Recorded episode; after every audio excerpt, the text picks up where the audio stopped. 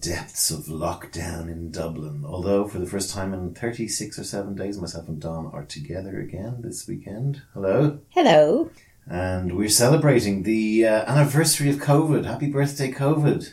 Is it COVID? My, how you've changed the world and grown up so quickly. Is it COVID's anniversary? Well, we were listening Kinda. this morning. We were planning just doing a little sort of in bed. What are we going to talk about today? And we listened to our first podcast, or a point which would be where the two of us mentioned COVID, which was exactly a year ago. Now, don't be shy. What, what we're doing was, as we, what, what we always do when we're in bed, is we listen back to old episodes of ourselves talking. Yeah, getting off on them. Yeah. You were really good in that one. thanks. I really, You're thought, so funny. I really thought that point you made was brilliant. Mm, thanks. Really quite touching. Anyway, COVID is a year. Well, and it was interesting listening back. We got quite a few things right. The Don, uh, it's the episode with Tony Piggott, so it's I think 140 or something, but 48. But um, she got a lot of things right. She was. It was the time when Bernie was looking like he was going to be the lead candidate, and and Don was saying that's not going to work. They're going to have to go for someone like Biden. And we were talking about the COVID pandemic being with us for the rest of the year, which not a lot of people thought at the time, and I was kind of pitching that. Yeah, I mean, we were great. In fairness, no. What's what's funny was listening back to it. It was like it's not even that we were naive, but there's like a fucking happiness to our voices. You know how giddy we were. you listen to it, going, "This isn't funny," but also like when you're thinking back, things were only starting to get exciting. it's like a snow day, but it's going to go on for quite a bit longer than a day, and it's not snow; it's a pandemic. But I mean, on a more serious level, the last year has been like the decimation of news, the rise of absurd conspiracy theories, which started a lot, obviously with Donald Trump, but also with COVID, and also his reaction. And we have some edit, we have some cuts in the in the show of Donald Trump just saying it's all going to go away. All that kind of rubbish that went on, and people were saying, "You do you, and I do me, and don't wear masks." And wear, you know, it was. uh, We're just as a species fucking inept. I mean, we are. We're inept. If that had been, a, if that had been a meteor coming to hit us in in six or eight months, would we have got something up there? Would we have managed to shoot it out of the sky? Would we, you know, No, but we'd Like have so many talk show programs about Yeah. who's fucking it up. or that it's not really a meteor. It's a hologram coming from outer space, and it's it's going to pass through us and spread energy throughout the world, and we're all going to be filled with the energy of this thing. So we just let it arrive, and you know there'll be people sitting on top of mountains chanting at the thing as it gets bigger and bigger in the rear view mirror. As COVID did, uh, something so tiny, as we said, something so so so tiny can bring the world to its knees there is a great theory that says, you know, this this is the world saying, you know, guys, you're not doing what you should be doing to protect the planet, and the planet's going to hit back. Yeah, a year on, some of the stuff that we would have said at the time was that like it's we're going to learn a lot about ourselves as a species. We're going to, you know, it might force people to be more socialist or just to be less selfish because we're in the age of me, me, my, my special diet, everything me, me, me, me, me. Because we didn't have crazy diseases anymore because medicine has moved on. But now that we have one, suddenly everyone has to stop giving a shit about their private protein shake and me, me, me, me, me. And actually, how we behave in the community affects everybody's health. It's it's a global thing. It's going to have an impact that people are going to have to be less selfish because we ha- we're going to be more dependent, or we're going to have to really understand the interdependency in communities. But like realistically, more likely than that, I would say the societal impact will be that people are be, going to be a bit more like, fuck it, I won't um, people would be more nihilist. Like a year of kind of going. I mean, I can even see when the kids are on Zoom and if they're on Zoom with their teacher, or whatever, like that would have been unheard of a year ago. Like you're you're seeing a teacher outside of their natural habitat. Like we all know, teachers don't actually have houses; they're not humans. They they live upside down, hanging from the ceiling in the classroom all night, and e- everything's just no, we couldn't possibly. And now the norm is people are sitting there chatting away to their teacher in their teacher's house, and everything's just like nobody's that fucking important anymore. But I, I also look back and I mean, I'm, I know I'm curmudgeonly at the best of times, but you know, I look back and I go, well, what what exactly was so great? You, you look about before times. What did we do? We went to restaurants, we went to bars, we went to clubs, we went to plays. You know, we were able to go out, hmm. which is good. But like, we were still vapidly spending time doing fuck all with our lives. You know, like working, you know, commuting to work for two hours a day doesn't happen anymore. But what can you do with those two hours? Probably the capitalist machinery would say we could spend two more hours working. But we have so much wrong, and it just showed it up. And, it, Yeah. and so much drudgery and so much kind of, you know, like mental illness has gone through. Mental illness was through the roof anyway. Yeah. People were fucking gone doolally living the life that we were living anyway.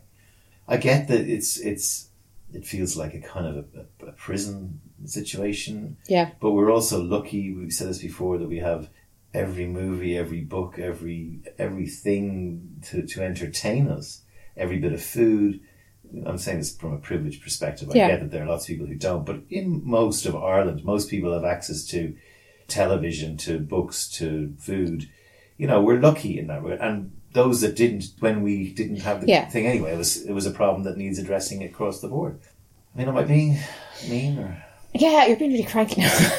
but it gets on my tits when they start with the mental health thing, or the mental illness thing specifically, because first of all, no one gave a shit before. Now stop fucking wheeling it out because it suits you. And second of all, I have an issue with the fact that everyone seems to decide to throw around the words mental health like confetti the past 10 years. Mm.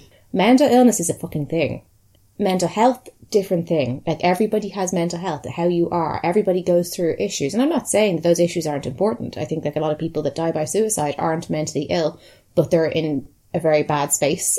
So it's not that those things aren't as important or real but it's a real fucking problem when we start pretending it's all the same thing. It's fucking not. The fact that half the country is on antidepressants is a problem. Not because antidepressants are a problem but because they're not fucking clinically depressed. And when we just fuck around words like mental illness till they lose all fucking meaning, you're kind of going, literally, no, it's actually really underfunded. There are people with severe mental illnesses that need hospital beds. Like, there are people who are dying because they're not being looked after properly. Mm. That is a fucking separate issue to the fact that life's a bit shit for quite a lot of people that are not mentally ill. So I have a, it's not that, like, it's great that we all want to fucking hug and hold hands and talk about our feelings now. Grand, happy days. But I think it's actually quite dangerous. And I think it also, like, if you go to the GP and say, look, I haven't been feeling great, you know, it's, I'm just, I'm not going out with friends as much. I just, there's nothing wrong, but I, I don't feel great in myself. And, you know, my mother said maybe I should nip down and have a chat with you. And the GP goes, well, yeah, so look, tell you what, I'm going to put you on, it's only a light one, a bit of Lexapro, put you on that, see how, see, just, you know, and maybe make a phone call and, and see you get a bit of counselling. That person has now decided that they have a mental illness and they have now labelled themselves as somebody who's clinically depressed. Hmm. And chances are they're, you're going to wear that hat throughout your, your entire life when in fact that person was going through a difficult space. And, and may have needed medication at the time. But there's, like, they were medicalizing every fucking problem. Yeah, medicalizing and capitalizing. I mean, Yeah. there was just this this meaningful Christmas things like this, and, and the biggest pig fucker brand in the world is Ryanair. It is a brand that nobody likes. No one who works for the company that I've ever met likes working for the company, except for maybe their boss. When if you invest in it as a shareholder, it's a grubby investment. Yeah, you maybe make loads of money, but the, it's like investing in cigarettes or oil or something. Yeah. And they're coming out with their oh vax and go campaign and getting people all jazzed up for the summer and you know I think oh yeah we've we, we're entitled to run our business and it's just completely morally fucking wrong. I hope Ryanair burns actually. I It is. It does. However, I've, I, I have a theory. We then have the separate problem of making sure people take the vaccine, and we need to have a certain amount of people taking it up. Now, I believe that people are so fucking selfish that I mean, you're going to have the fringe elements that are go, I'm not taking any vaccinations. I don't take any, Oh, all of that shite. But you also, I would say, like seventy percent of the people that are saying. Like that, anytime I see it on groups on Facebook, whatever, seventy percent of people are going, "No, I'm not getting that. I'm not putting anything natural into my body." Yeah, we mm. all saw what you're Here's railing. you. We, we all saw what you're railing up your nose on the back of a fucking cistern last mm. year, but okay. The minute you tell them that there's a special deal with Ryanair, but Spain's actually not letting people in if they're not Yeah, but, vaccinated. Like, fuck Ryanair. No, No, I know, but- you can't buy booze without it. Here's a booze card. But you the thing is, the- the minute- but you have That'll to- fix Ireland. yeah, but you need these cunts to be or to be advertising like this to have like the Hunzos kind of sit there and go, "Oh, my holiday, I want Uh, to I get don't that." agree. I think it's it's it's a medically incorrect what they're saying. You know, Yeah. you can't. You, once you vax, you're not immune from this thing, and you can also spread it. That they, they think, and also they haven't paid back the a lot of the people who who uh, booked flights last summer. They did the same thing. They were bombarding my email with, Hmm. "Oh, but fly now. There's cheap flights available. You should buy them. You can always get them refunded. They haven't refunded them. They also are a very cash rich company. Oh yeah, they're, I mean, like, look, so, you know, everyone hates them. They're awful. It's just, it's just interesting to kind of watch that even shitty things like that can have might have an interesting effect. capitalism has been exposed. Big government is back, and it means business, whether you like it or not. Uh, and and you know, capitalism played a huge part in this. You know, medical companies snapped to attention and got things done, right? And, and used our intellectual and technological prowess to deliver way ahead of schedule, which will be something we'll always have. But the, the amount of things that are just couched in the wrong language or in the bit we you know we talked a little bit about it on the podcast before but you know we want people to get back to work hence we want people to go back to school and you know we want it's, it's just it's all based on this kind of fake concern for society but what it really is is the sort of hand of money making and greed Yeah, yeah. I mean, you, like you see it with the school thing all the time. You know, like you watch the news and the most child catcher looking horrible politician that you know hates kids is getting on and going, oh, little Johnny and little Mary Yeah. miss their friends and it's so important. The children are the future. And like you can nearly see them kind of going, I believe the children are the future. Let them. it's so fucking false. Like I'm kind of mortified even watching it. And you're going, look at. That's a lot of words for we need the babysitters back. yeah like, mummy and daddy have to go and work. If anything, are the most adjustable and uh, able to adjust to tra- trauma and tragedy than adults are. Because, Yeah, like you I don't even have. I'm, I've got kids. I don't even have a particularly strong position on the school thing. Yeah, I'd like to see them back at school. I'm wary of this kind of push to get them back because I'm going. Mm, like I don't really want them going in if I'm feeling like I don't think it's great yet. Do you know what I mean? So Yeah. I, I don't have a strong stance. It depends. It depends on how it looks. I don't have. A, I'm not strongly close the schools or open the schools, but it's just it's this smell of bullshit when everyone starts on about the kiddies, the poor kiddies. Like last year on the news with the, the vectors, the little vectors, mm. and now it's like oh the children, and everybody's on about you know it's so important for the children that we open up. You just want to go to the pub, piss off. And, and you know, there's also all the times they were talking about oh, make sure that we give Africa and, and, and developing countries. You know, now it's a shit for all fight for vaccines because if you're not going to go after the get, get the poorest people in the world their vaccines, then there's liable to be another um, mutation of some sort coming from somewhere. Those people also travel and bring it with them. So, in, in many ways, it's been a disease that has just carved open the impracticalities of where we're living today. I mean, I was the lessons over a year, like even things like you know, repeating mistakes. We, we, we still had a lot of death in Ireland in January. A lot of it was in nursing homes, which was the big ball we dropped in March last year, dropped it again. And, and the countries that do well, like I lived in Australia, I am Australian, um, So, and you know the Aussies get shit done. Like you, you know, the quarantining in hotels. Yeah, there's there's cops outside everything. There's nurses that go in every day. They have this sort of depth, strength and depth of a civil service that Yeah. makes the country work, and is designed to work primarily in times of panic yeah. and emergency. The downside being that it's frequently accused of being a nanny state. sure, So Sure. it's like I. But I the prefer it's- that, Well, yeah, no, I'm not saying it. That's not. A, I'm not. I'd fucking rather that they're, they're managing. I mean, we'd complain about nanny statism sometimes. We'd, I mean, we'd and, kind of. and nanny state in Sydney is that they, they, they close the pubs at the same time as they close them in Dublin. That's the sort of nanny state stuff that you Yeah. So, but what I'm saying is that like we have to look at certain things that piss us off because they piss us off, and kind of go, well, that's the flip side of a coin that we need. Hmm. Countries that have benign fascism tend to work really well, but we don't like the idea of fascism. Yeah, well, I mean, I I'm not saying Australia is fascist. I, what I'm saying Singapore is, is a good example of that. Yeah. But, you know, I guess what I'm saying is they're they're demonstrating at a corporate and political level a care for the populace and a understanding that our job, if we're in the civil service or if we're in the police force or if we're in the public health or teaching, is to better. It's much more. It feels much more vocational. Whereas here, and we're pretty good. I mean, we're we're not we're not as good as maybe Sweden and New Zealand Yeah. and Australia. But we're pretty good. You know, there's just this kind of there's this It's flabby. nefarious. Yeah, there's It's this really fucking nefarious. How can we get out of doing work, or how can we cut some corners here, or how can we cheat, or how can we get our hair done without anyone finding out, or going for a quick pint somewhere? I, and I think there's human nature with that. Like, how can we get Yeah. out of things, right? However, specifically in Ireland, of all the countries you could live in, it's a pretty nice country. It's it's okay. We have a social welfare system. It's it's pretty okay. We've got free education. We've got all that. However, considering how well we're doing overall and that we have all those things, the civil service is a fucking disgrace. Mm. They are awful. But, but one of the things you'll find is that people do actually go in with kind of vocational feel. Like, I mean, I know somebody who is a librarian. really wanted to do that. I want to be in a library. I mm. like books. I also think it's really important that you know, a, a, library isn't just somewhere you can go to get free books. It's a, it's one of the only places that you're allowed to exist without any ex- expectation to spend money. Yeah. It's a, it's a really important community thing. So there are people who go into things like that and they go, I, I want to do that kind of work. I want to work on making sure the country run, runs well. We have a nice society where people are looked after. Those people are fucking crushed because you come in with ideas no, we don't do that. Shut the fuck up. We're not, no, we don't do that. You're not allowed to hand out any free leaflets to someone who looks like they might, no, we're not doing that.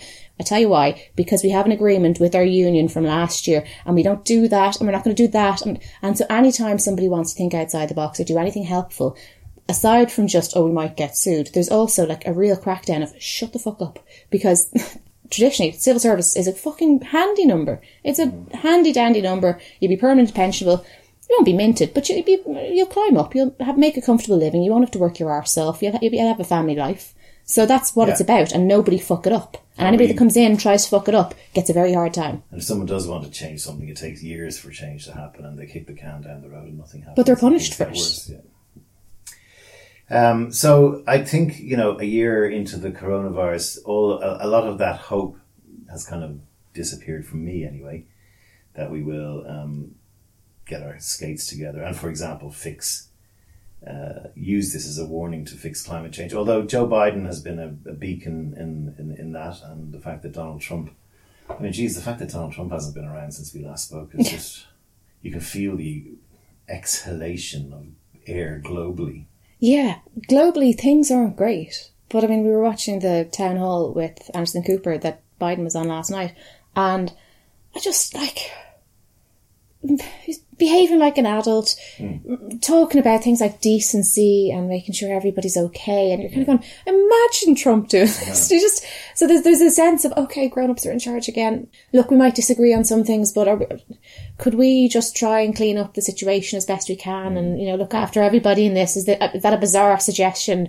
And everyone's just a little bit tired of all the shit and kind of going okay. So there's like a hopeful feeling, even though really things haven't been this bad in quite some time.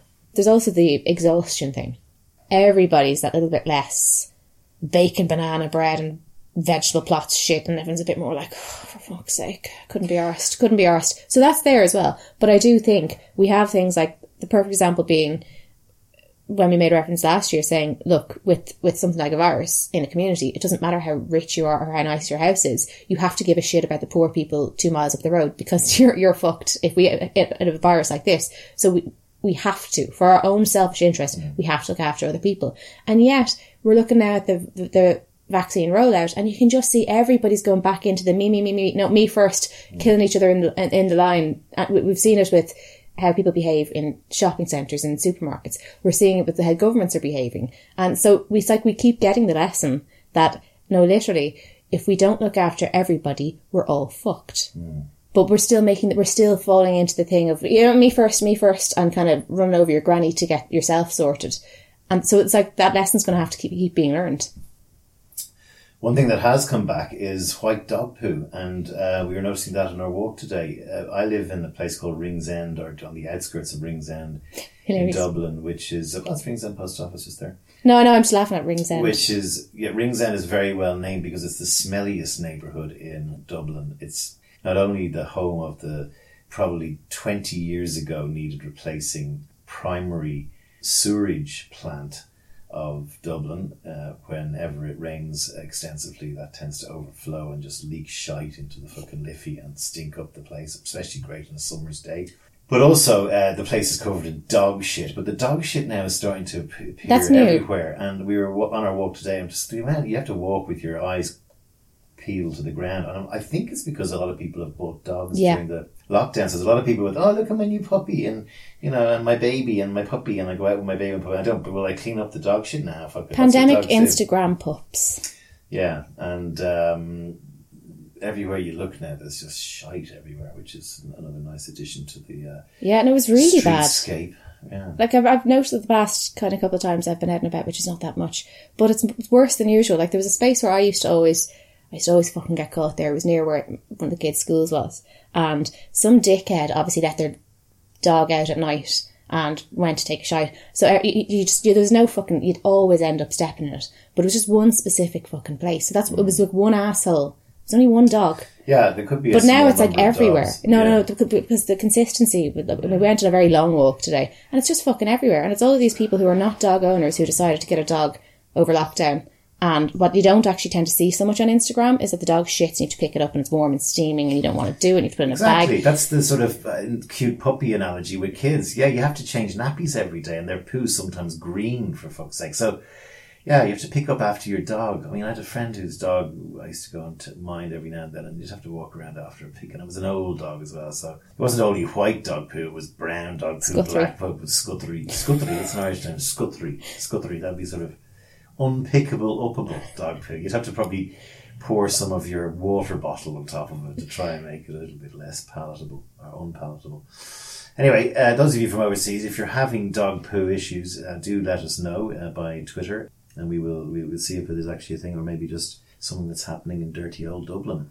Um, Biden, I think, yeah, good thing. He seems to be changing things. Let's hope that America becomes a, a- leader again. Let's hope Donald Trump. I, I suspect Trump is going to get hammered uh, legally over the next uh, eight, ten months. I hope so. And I think he's a crook who's committed so many crimes and he needs to go down for it. We're um, recording this podcast on Ash Wednesday. Hash Wednesday, as I like to call it. Ash Wednesday, as it's known in Jamaica. Um, but uh, we have. Do you want to explain what Ash Wednesday is, or Ash Wednesday? Ash Wednesday is the beginning of Lent. As we all know, Ireland is a Catholic country and Sean and I are particularly religious. So Ash Wednesday is the day where we all wear ashes on our forehead to mark how sad we are that Pancake Tuesday is over. Yeah, well, you go into the church and a priest, you, you line up, you know, those of you who aren't Catholics know that the Catholics love an old party, so they go in every mass and they get a, a, a host, a little cracker, um, which apparently is the God, it's God as appearing Yeah. as cracker. And um, you get a, a slurp of That's wine. the difference between the sometimes. Prods and the Catholics, basically. Yeah, sometimes you get a slurp of wine if the dr- priest hasn't drunk it all beforehand. But now you get the priest who, who dips his thumb in um, a bowl of fucking cigarette butts as far as you know, and puts a little cross on top of you. Blessed cigarette. Yeah, so it's like I, I start a Lent every year. I mean, the priests would go into schools and all the kids would get that done, or like I mean, you'd have to nip by the church on the way to work or on the way home from work, and most people did. Like if you went to the local shop at six pm on Ash Wednesday, certainly up until ten years ago, most people will have sign of the cross on their head. Yeah. So it's just a fucking a big a black dog. big, and and you'd always like there'd be always be the one that would get a wonky one, and you'd be going, oh, he had the parish priest because we, we had the curate and he does nice ones, but the parish priest. There's always one class of kids that had just what the fuck is that on their head? All There oh, was the parish priest who drew cock and balls. And people. didn't have Yeah, well, it's actually made of is the that we know of. It's actually made of the leaves of from Palm Sunday the previous year. Pam and her five sisters Sunday, as it's known in Ireland. Uh, so, so Pa- Palm Sunday was Jesus uh, arriving into Jerusalem on a donkey, basically as a sort of an avenging, peaceful angel or something, which the Romans got wind of and said, "Oi, oi, oi!" But uh, you know, he was Are you mixing this up with Star Wars? No, isn't that Palm Sunday? Do you, do- they they they welcomed him in by waving palms. I mean, it must have been a Do you ever do, do you remember? Do you remember that go? Like you had to go to mass as a kid. Mm. Yes. do you remember Palm Sunday and like? Oh, for fuck's sake! You feel like it's such a knob, but like because we, had to be like out in the courtyard outside, like waving the fucking palm leaves around, like Jesus Christ. And then you like anybody who didn't grow up religious, like they know it's weird, but you forget all these extra little bits, Yeah. like the stations, of the cross, all that shit. Anyway, they waved palms at Jesus as he arrived in on a donkey. A tank might have been better, hardly a donkey if you meant business, or even a horse. but um, a mule. He came in on a mule. mule. Uh, and they wave palms at him, and so that's become a thing uh, because we all know the good book is the truth. So yeah, we have Palm Sunday, and then they burn the palms, and then the ashes from the palms are then daubed on the faces of Catholics. Yeah, but Today. look, look But what, what, happened today? Right now, the the churches are closed. but We can't. There's no mass happening. There's no mass happening because we're in level five, so we, we don't have a meaningful Ash Wednesday now. So what they what they've done is that so, some churches have arranged takeaway ashes. They're giving them out. You've in- heard it all now. folks. They're giving them out in little baggies, so it's probably about two grams worth. The drug industry and the Catholic Church have finally merged in Ireland, where you can get little baggies of ashes and you can snort them up your so what fucking they've nose as far was- as God's concerned. But you're meant to take the little baggie out and pop your finger in and do your own fucking daubing of a cock and balls on your. And they say your- it's really important that you shouldn't be sharing needles, sorry, uh, baggies with anybody outside your bubble. yeah. That's really important too. So we were watching, we, we knew this and we were like, oh my god. We were watching it on the news there. so you've got all of these coffin dodgers on their way in to collect their little baggie from like a bishop. Yeah. in his flowing gowns and his mask over. And then they, they were showing people dipping their hand into the little baggies. And this particular church, they had perfect baggies. So obviously someone's grandson orders them off Wish on bulk because, you know, it's more professional than handing out weed in tinfoil. So somebody's grandson fucking stepped up because you know they didn't have this planned in advance. They stepped up and fair play to them because that is community spirit. So you see these people dipping their fingers in, and whatever way the camera was, you couldn't see the top of their faces yet. And I swear to God, it looked like they were sticking it under their gum. Wonder But the other thing they would- said you was- would wet, wet your finger, wouldn't you? Dip it in. 'Cause You Yeah. want, to, you want to get that nice. Yeah, that's what they do. That's what they're doing. They're like dipping, wetting their fingers and dipping it in. They looked at the option of drive-through ashes, and that wasn't going to be a runner. But not everybody has access to get uh, to collect their takeaway ashes. So they have suggested that you could use. Um, this was on the news. You could use cold ashes from your fireplace, or indeed earth from your garden, Muck from muck from your garden. For fuck's sake! Yeah, I get a, I get a lot of a, a lot of my friends around the world are quite religious, and they t- they do they go you know it's very what is the word insulting. We're very insulting to religions. Oh, well. you know, and I kind of go, just look at yourselves, just literally look at yourselves, and don't don't you know, and by the way, any religion, look at yourself. It's twenty twenty one. Cop fuck. Yeah, but I mean, also, like, I find it really, like, I'm trying not to be an asshole, but you know, when somebody who's not Irish mentions how disrespectful we are about other people's faith, I kind of go, oh, fuck off. fuck off, Karen. You're not Irish. We're Irish. You don't get to say that to us. Ahmed. That's like white Karen coming and lecturing a black person about oppression. You go, sorry, you don't get to talk to us about having to respect religion. We're Irish. Fuck off. I mean, one of my friends said to me, you know, you know, I was joking about, you know, if God came down and simultaneously, because I'm sure he can do this if he's that good, uh, you know, appeared in the sky all over the world exactly the same time. But he's omnipresent, isn't he? Yeah, and said, "Boom, this is me. I do exist." I mean, I'd love if that happened. It'd be abs- Imagine being alive when God finally revealed. You'd be, it'd be such a privileged position.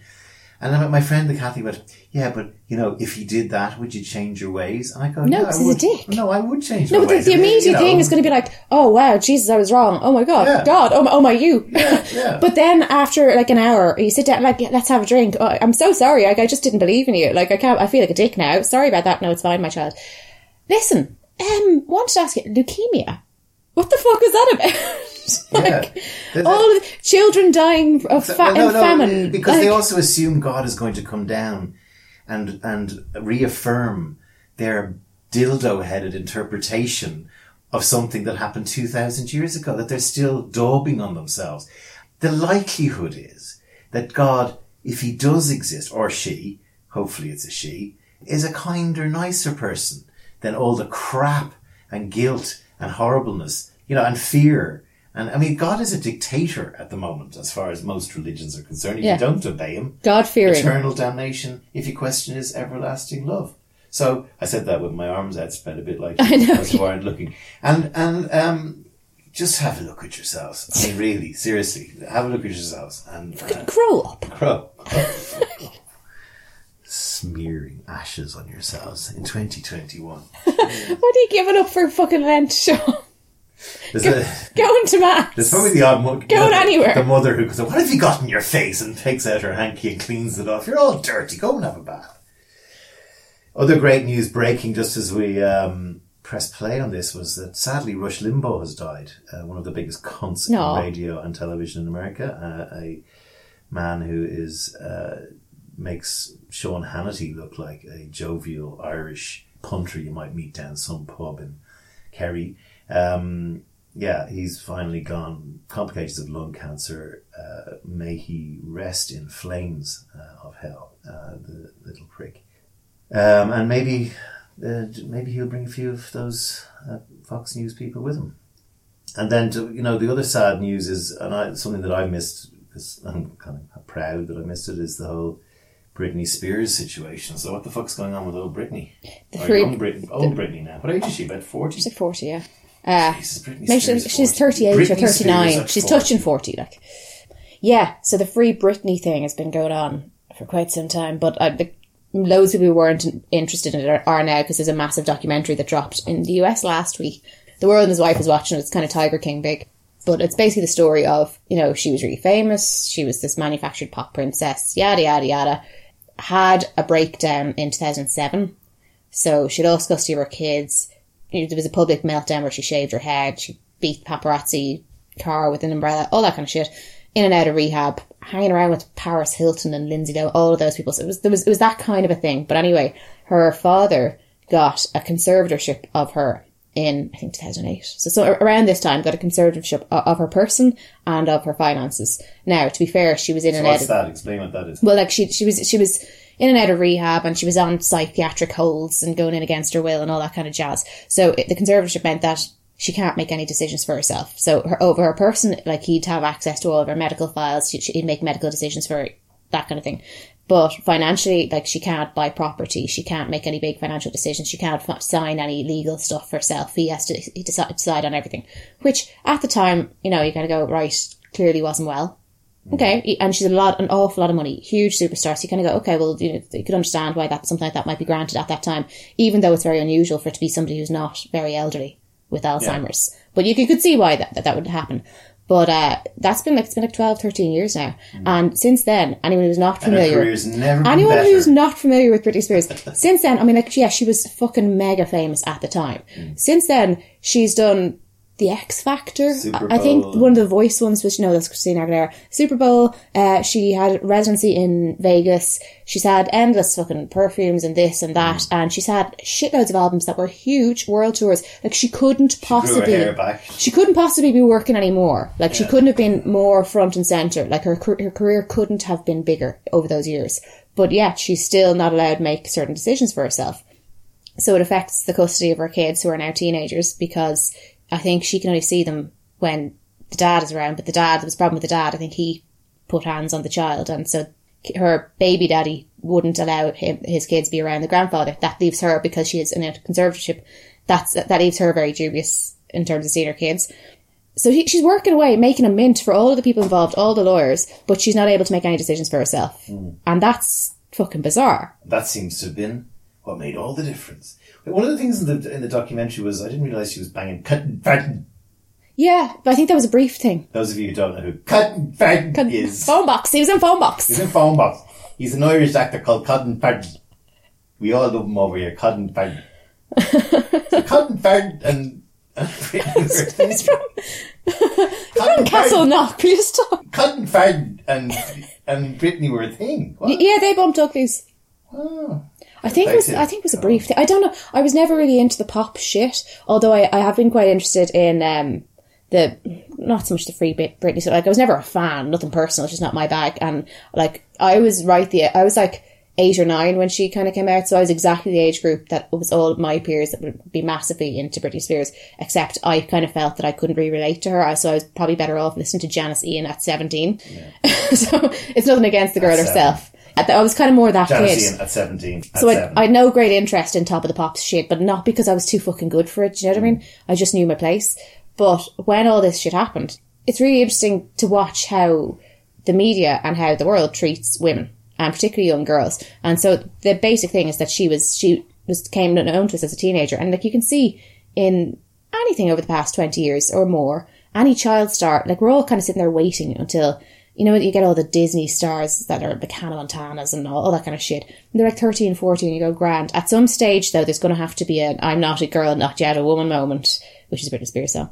Um, and like, usually they have their thing. Girl, I'm not yet too It doesn't actually go like that, but I'll play. That she sings goes like that. I know, yeah, yeah. But like at some stage, they're going to have to like strip off, put on a leather bikini, scream to the world that they hate everything. Then they're going to do a difficult acoustic album after that if they make it, or they're going to end up in the nut house, like off to the funny, Cruise off the funny farm. Exactly. So like, it, there's never nobody ever thinks it's going to be a smooth transition where it is for boys and men. We have this horrible disdain of teenage girls. We as a society do. Like there's been a long-standing thing where the way that uh, teenage girls specifically speak tends to be mocked. So you've got the vocal fry, this like the Kardashian vocal fry. You've got that. You've got the upended questions. You know when questions uh, or when when every statement seems like a question. Really? Yeah, no, like you know, like so basically when every statement like sounds like a question. I never knew that. Yeah. so, it, but that all of those things are they tend to be vocal tendencies of the moment. And there was the Valley Girl thing years ago. Um, vocal tendencies of teenage girls, and studies have shown that language has evolved mainly due to girls between I can't remember now what it was something something around the age fourteen up until the age of twenty four something like that. But they're the cohort over centuries who've evolved the English language more than any other people. But yet we have this disdain for them. We take the piss out of them. So anything like Elvis Presley, the Beatles, all of that shit was really embarrassing until middle-aged men liked it. But when it was screaming 14 and 15 year old girls, it was pathetic. It's, it's more Their music the, also improved though. yeah, but uh, again, but the, you notice the point. You notice the point that there's anything that's seen as something that young girls like is immediately stupid and vilified and it's petty and it's and we don't do that in the same way about like boys like soccer and Well, I got my first Barbie doll when I was twenty, and I did. Yeah, I understood. did you feel people I, yeah, judged you though? I understood the whole thing there, uh, the, the the sort of depth behind herself and Ken's relationship, and how I was able to play that. But I didn't understand that when I was twelve, when all the girls were really all over it. Yeah. One who one who hasn't cry jagged her way through a career is my country my countrywoman, my countrywoman, Kylie Minogue.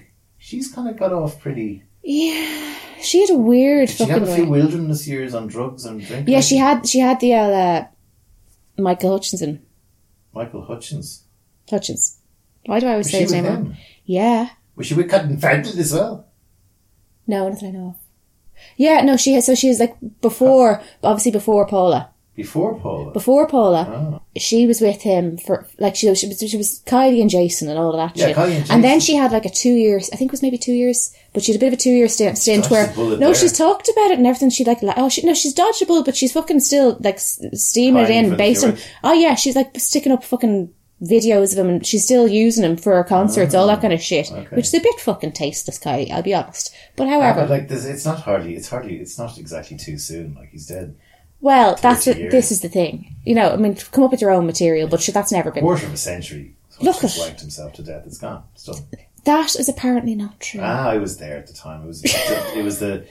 So you forget. Remember, I called you about three, three about three weeks ago. Like we were we were apart, and it was a Saturday, and you were like, "What's up with you?" And I was like, "I've actually just fallen down a rabbit hole for the past four hours, which started with um, the Boomtown Rats, and now I know all about Paula, and I just everything." So I, I thought this is why I know this shit because I, I fell down a rabbit hole. I was living in Double Bay at the time, a year after he died, and it was the t- the five star hotel there. I can't remember what the name of it was. He died in flagranti in there, and um, it was a bit like the old dandelion gardens. Everyone around Sydney knew Michael Hutchence or where he was when he died, and they saw his ghost wanking through the um, corridors of the hotel and stuff. So anyway, the point be, the point w- w- that was a very interesting side little laneway we went down. Yeah, sorry, cryjacking. Yeah, so you know, your point was that most teenage girl pop sensations tend to just get scrapped.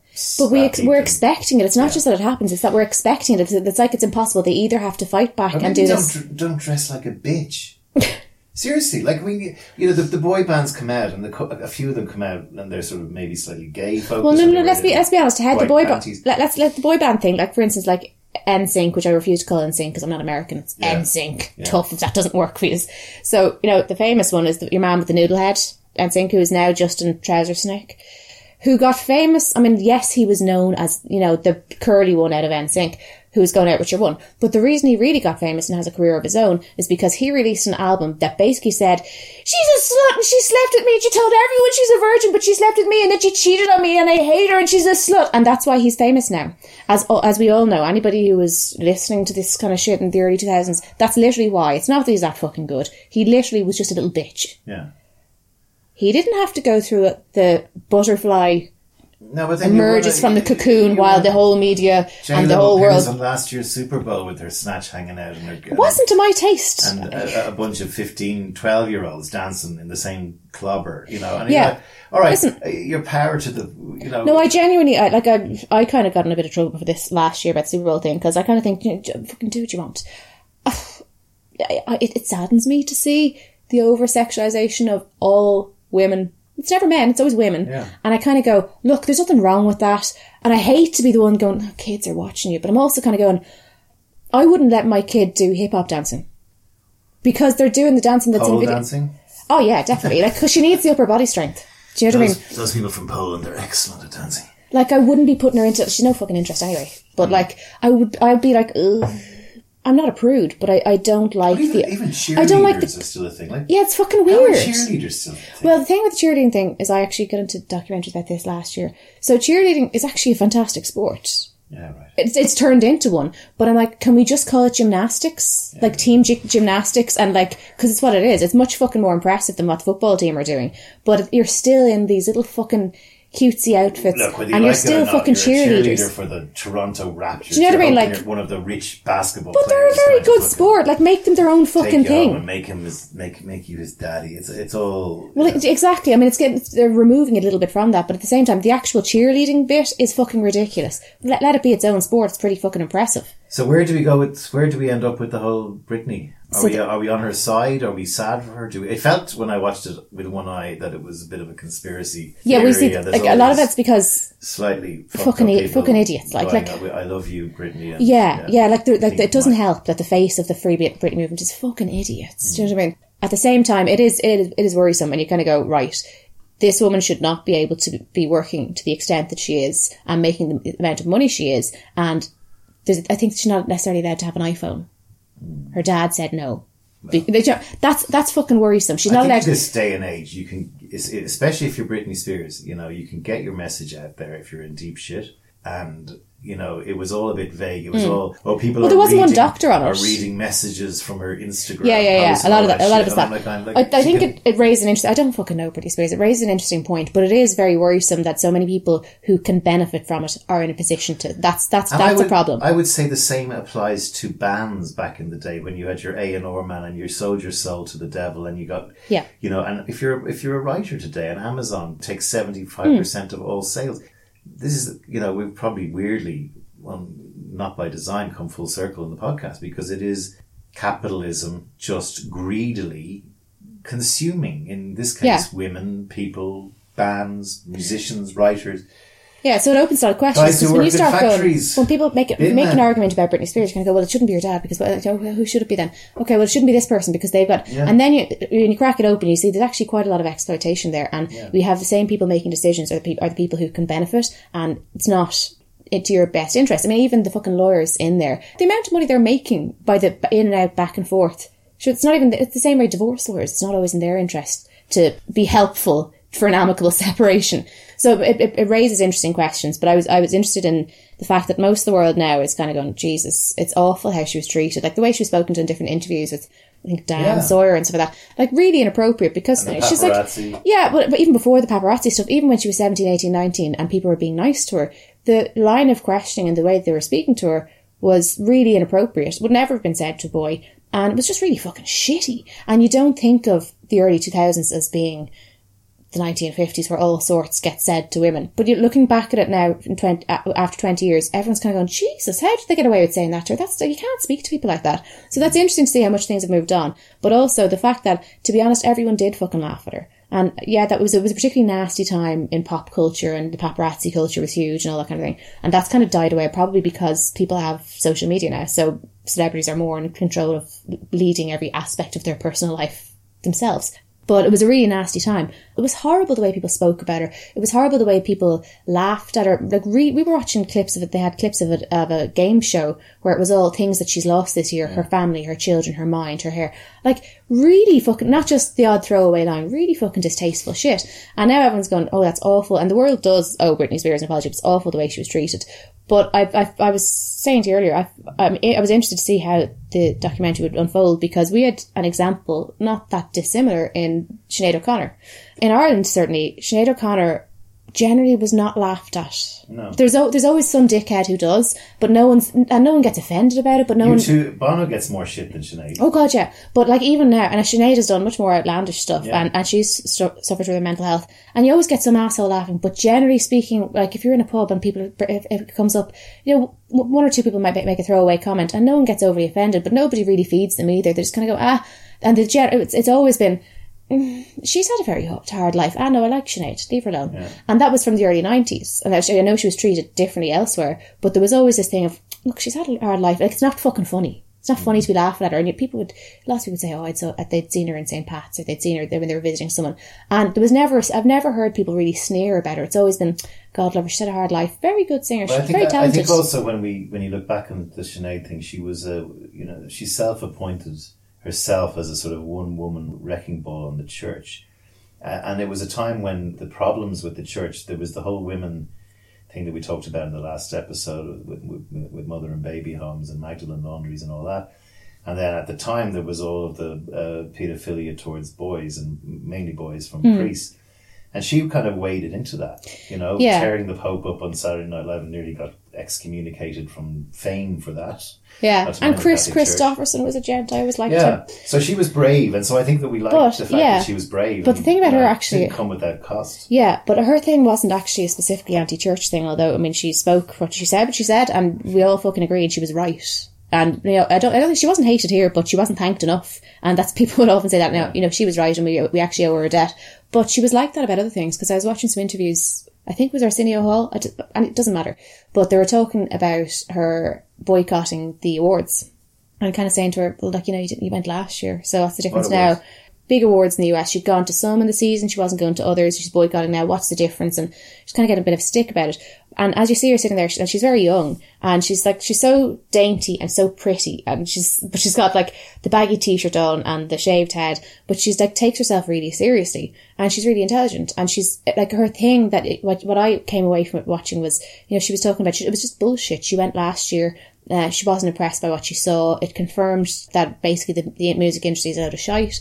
And she very politely was just saying on this talk show, I'm not, I refuse to take part in it. I'm not taking part in it. And it was literally, she, her problem is that she's got integrity. She's got this massive integrity. She's just always been this little girl that stands in front of everybody and people will fawn over her. Men will fawn over her in the Gay Byrne sort of way, which is always icky, which was, which is, I'm going to disempower you by telling you how cute you are. Mm. And I'm going to pretend I'm being a gent when I'm doing it. But actually what I'm saying is, isn't she a great little girl? Gay Byrne famous for that. Yeah. Did it with Annie Murphy. Did it with. Oh yeah, yeah. I mean, it was nasty, Annie Murphy, but still. So there was this thing she got, but she got that everywhere. This so an awful lot of because she was so pretty and she was so interesting. People would be nice to her, but they'd be nice to in order to belittle her. And she was just this lone voice saying, "I call bullshit." She's like the emperor's not wearing any clothes. This isn't true. This isn't true. This isn't right. This isn't fair. And she was like, she wasn't screaming about it. She was just every time she was asked, she refused to get dressed up. She'd wear a baggy t-shirt and she'd say, "Well, that's be- that's because I, this is what I want to do." She just told the truth. Yeah, she didn't play the game, and beware the people who, I think, have nothing to lose and don't bother playing the game anymore. And out of them comes truth. All right, I think we've covered the days of us. We're looking at new ways of um, bringing the podcast on. Uh, if you have any ideas, um, you can uh, contact me through Twitter at Seaniebee. I mean, I was thinking about that conservatism. What's it called? Conserv- Conservatorship. conservatorship. Like if you know, we've got a fairly hefty age gap, and if I ended up wearing you know paisley pajamas and dribbling into my Campbell's cream of tomato soup of a Yeah, I'd be down to your Sunday, GP saying, and, "Look, I you need know, to." you- I had somehow made you in charge of the multi-million dollars I've made from Pint with Seaniebee, and they were all under your jurisdiction. And you were, yeah. there'd be people in my family who'd be going, "What the fuck is he at?" But you know, I know, but it'd be different if I was like wheeling you back out to, to keep recording with me, and you're like, uh, uh, uh, "What do you think, Sean?" Uh, uh, and then I'm wheeling you out onto like Lady in shopping in the shop. centres because we've got merch, Yeah. and you're there in your wheelchair with your t-shirt with your be like a pint. With, it'd be like a pint with Seaniebee, and I'd be brought to an Irish pub of a lunchtime, and It's okay, Sean. You can smoke. you can smoke in the house. oh, I can smoke. Oh, welcome to a pint with Shawnee. I've, I had so many pints with Shawnee B. I ended up with sclerosis of the liver. Yeah, Sean Ball, sit down now. Sit down. There, some- and you know, fans and former uh, for, former guests would arrive over and. pat me on the head, and I'd be no, there wouldn't be any Seaniebee left. Yeah, and your nieces, like, I mean, they like me, but they'd be sitting there going, "That bitch." Now, like, I d what is she at? What is? Should we do? Should we? it. Should we You'd be- contact You'd be dressed somebody? up like Shuggie Bain's mum, uh, wheeling me in, and as soon as we wheel out, you'd be around with the off license for a nagging of vodka, which Yes, you'd I drink would. on the way home, and they'd all know about your alcoholism and, and my little baggies of ash. I'm consistently soiling my pajamas. So, uh, what I meant to say there was that she would have control over the Patreon funds, obviously, that we've made so much, uh, I've made so much during the last five years. Those of you who still would like to contribute to that large stash of wealth that I have accumulated, I would really appreciate it if you went on to www.patreon.com backslash Seaniebee. And you can, for the price of a pint or whatever you feel up to, it can be 10 cent, it can be a buck, it can be 10 bucks. Some people are, and that, I'd like to thank those people who know who they are, who have been uh, a patron, Patreon of uh, Pine with B for many years. Anyway, we're coming to the end of the Don's Top 20 countdown, um, and we're looking at ways in which we're going to bring the uh, podcast forward. I think, given the fact that we're in probably 2021 is pretty rooted from a COVID point of view. We're going to keep this kind of thing going. We might. Uh, any anyone has any ideas, send them through to us. Essentially, it's shit, out, shit or get off the pot time because we've been, If you have any stretching this out if- for some If you have any any questions for myself and the Don, they can be rude and horrible. And if you if you're one of those trolls on Twitter, feel free to come at me. and do. This could be really fun. This is like when I was on Tinder.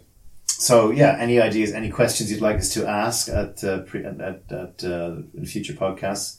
Uh, we will be, you know, back in a few weeks, and before we go in this podcast, as ever, the Don has reached number one. Now, number one was fully intended to be a guy called Pete Dunn.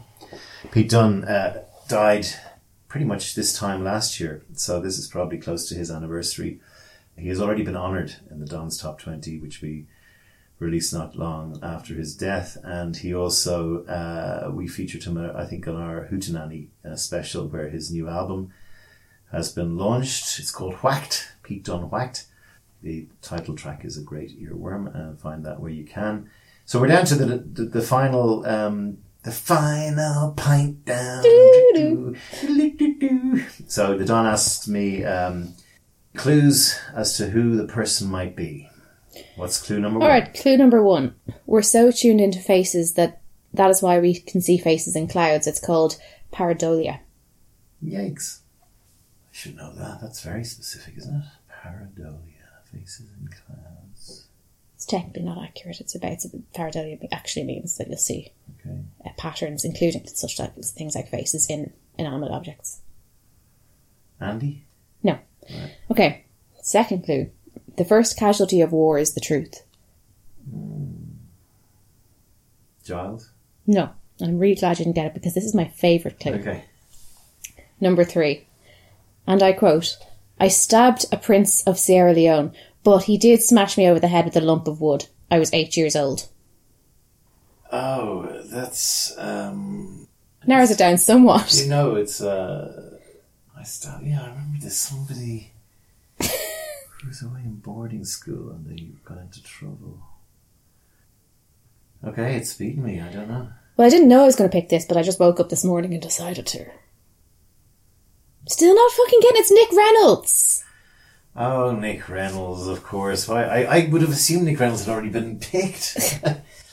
so, Nick Reynolds, where to start? This guy. This guy's uh, probably the best, the maddest life. And I won't spoil it for you. I think it's just worth listening. Pretty much as I, I, I knew a couple of things about him. Um, he's a true Renaissance man. I well, you talk a bit about what, what you got from it because I, I don't think I'm going to reveal too much for anyone who may have got here without having looked at the blurb or um, hadn't heard before. Do you know, I'm I'm disinclined to. This would be one of these that's uh, like I mean, not that I don't like all of your interviews, but there's like yeah, there's just a handful where you go, hold on now, turn off the kettle, I can't fucking hear this properly. Yeah. Hang on till I get comfortable. Now tell me the rest. It's just like I'm I'm disinclined. uh, Well, where do you begin? Where do you begin? I think we. I think I'd like to say first of all, uh, hi to Nick and thank you very much for, for giving me your time a couple of years ago. We got we got on really well, and we've become kind of friends to the point of if he's ever in town, we'll probably catch up for a He has pint. a really cool tour bus.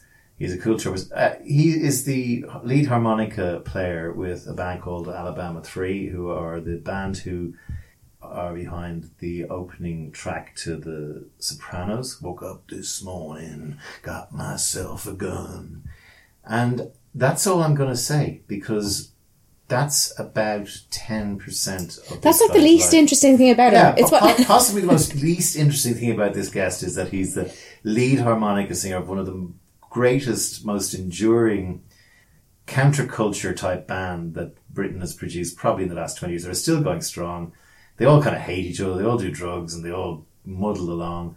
That's possibly the most, the, one of the least interesting things about the, the, this guy and his the life he has lived. So without further ado, bye. Bye. Welcome to another pint with Seaniebee, uh, coming to you from London. I have a guest. Sometimes on this show, I have plenty of time to research my guests, but these are the ones I prefer. I've just met this guy I'm about to talk to not 20 minutes ago. And he is a Renaissance kind of guy, a musician. He, he plays harmonica for a brilliant band called the Alabama Three. He's also the UK's only specialist desk math mask artist. we will discuss what that is. I'm welcoming to the podcast Nick Reynolds. Hello, sir. How you doing? All right. Tell me a little bit about why you're a death mask specialist. Let's start there. We'll come to your music later. Okay, well, a a death mask basically is a sculpture of a dead person that's created from taking a mould directly from the subject's face. This is a tradition that's been going on for thousands of years, but I suppose the golden age of death masks was in Victorian times. Death levels were very, very, very high. The Victorians, their way of coping with this is they kind of ended up embracing death. So to them, death masks sort of represented the person in sort of like romantic, eternal sort of sleep. If you look at Victorian graveyards, you've only mm. got to see that with all the kind of funerary sculptures and they've got weeping angels and but everyone's in a sort of like a, a state of foreverness. They believe that to get the essence of the person, which was very important, is that sometimes the, the guy would come around and do the death mask before the doctor would even come around and give the death certificate. Because within a few hours, the muscles totally relax and certain features or expressions kind of dissolve, if you like. Unfortunately, these days, by the time they get in touch with me, they would have had to gone to the morgue. You know, they would have had an autopsy generally, or at least they would have been embalmed. By that time, obviously, the bone structure and everything is still intact. Areas like the jowls and everything can kind of move down and sort of slightly distort the features on the face.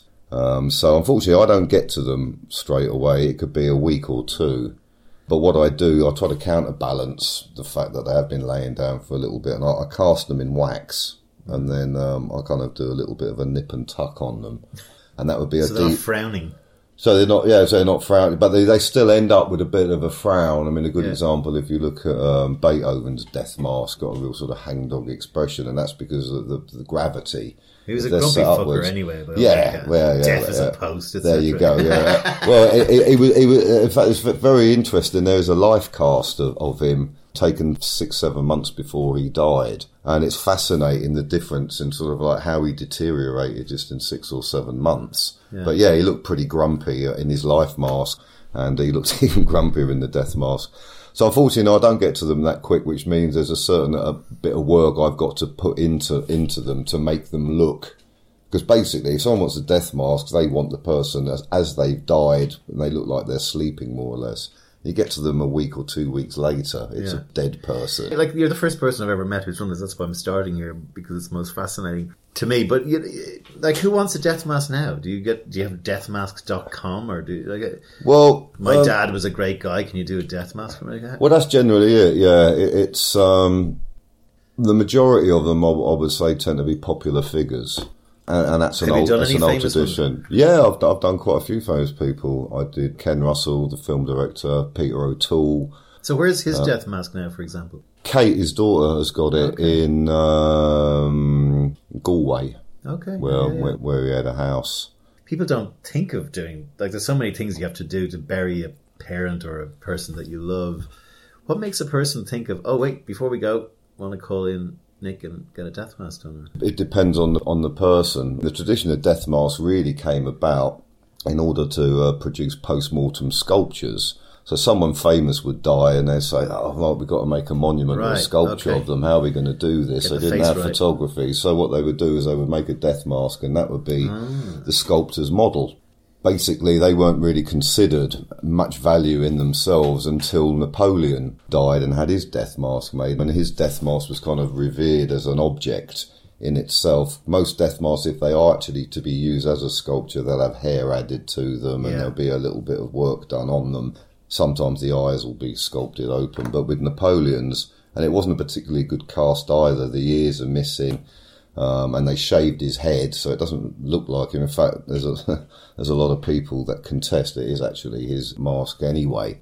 So from that point onwards, people saw the value of a death mask of a famous person. The thing about faces, a lot of people believe the face is the seat of the soul, really, and everything how we react with people, how we talk to people, is all based on information we're getting as we're Yeah, looking at true. their face. I mean, faces.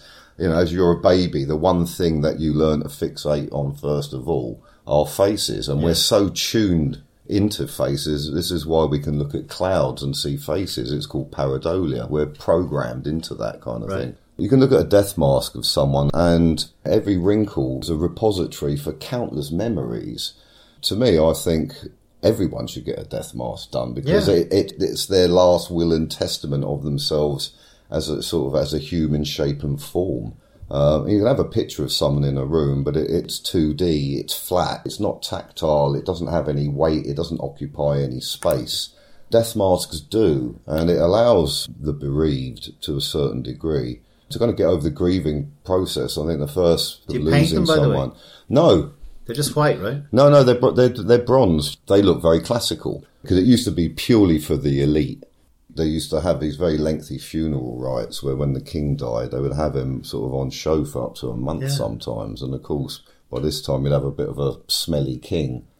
As time went by and all the religious rites and all the paraphernalia and ceremony and pomp that went with the death of the sovereign, got longer and longer and longer, they realised they had, a, they had a real problem. So what they would do is they would take a death mask in wax and they would make it look like the real person. You know, use like hair from a dog, this, that for the eyebrows and stuff, soften the features, Lie dress it up, and that would lay in state. Yeah, yeah. Well, the king had already been buried and people thought that this effigy was the real deal. And you can see them. Well, my uh, old man is a very famous Irish ventriloquist, oh, okay. and he made his own dummies. so you didn't know that. No, I didn't.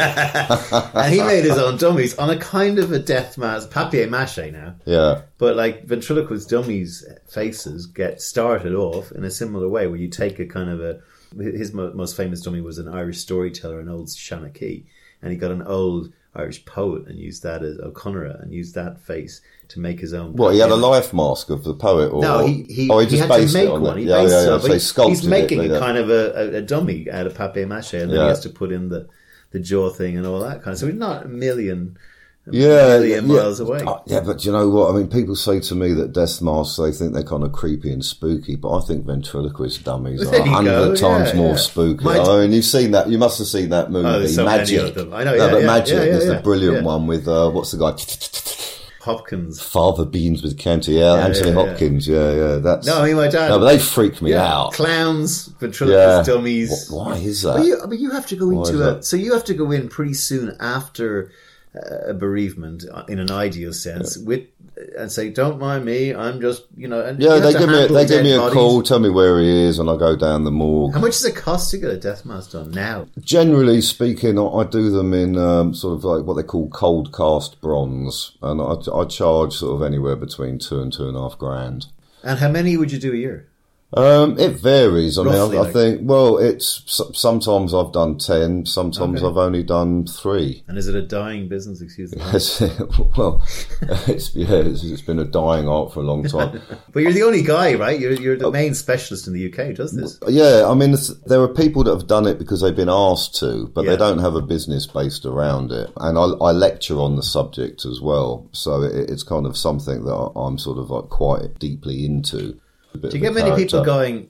Hi, uh, I'm about to die. Will you do a face mask for me? Do you get people like? One, I've had one person who was an Alabama three fan who, who um, came to a gig, and uh, he couldn't get backstage because he was in a wheelchair, I think. But his girlfriend got backstage, and said to me, "Oh, you know, my husband's out in the front. He's dying of cancer, and he wants a death mask done." And I said, "Well, to be honest, if he's still alive, it- it'd be better that I do him alive because then when you're looking at him, he's alive. There's an inherent sadness, no matter how."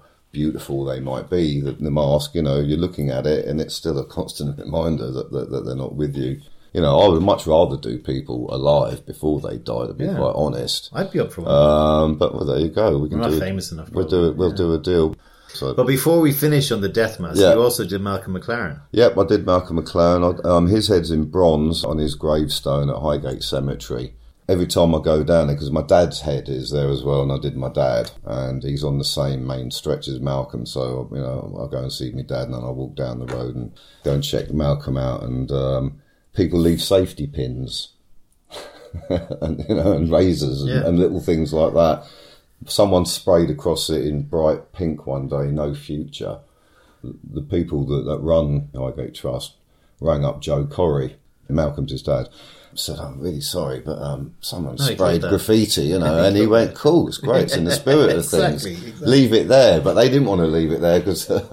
and then the other day they rang me up and said someone's just thrown green paint all over it. You'd love it. you know. and I would just say he'd be laughing. He said, "It's still attention. He's still in the news," you know.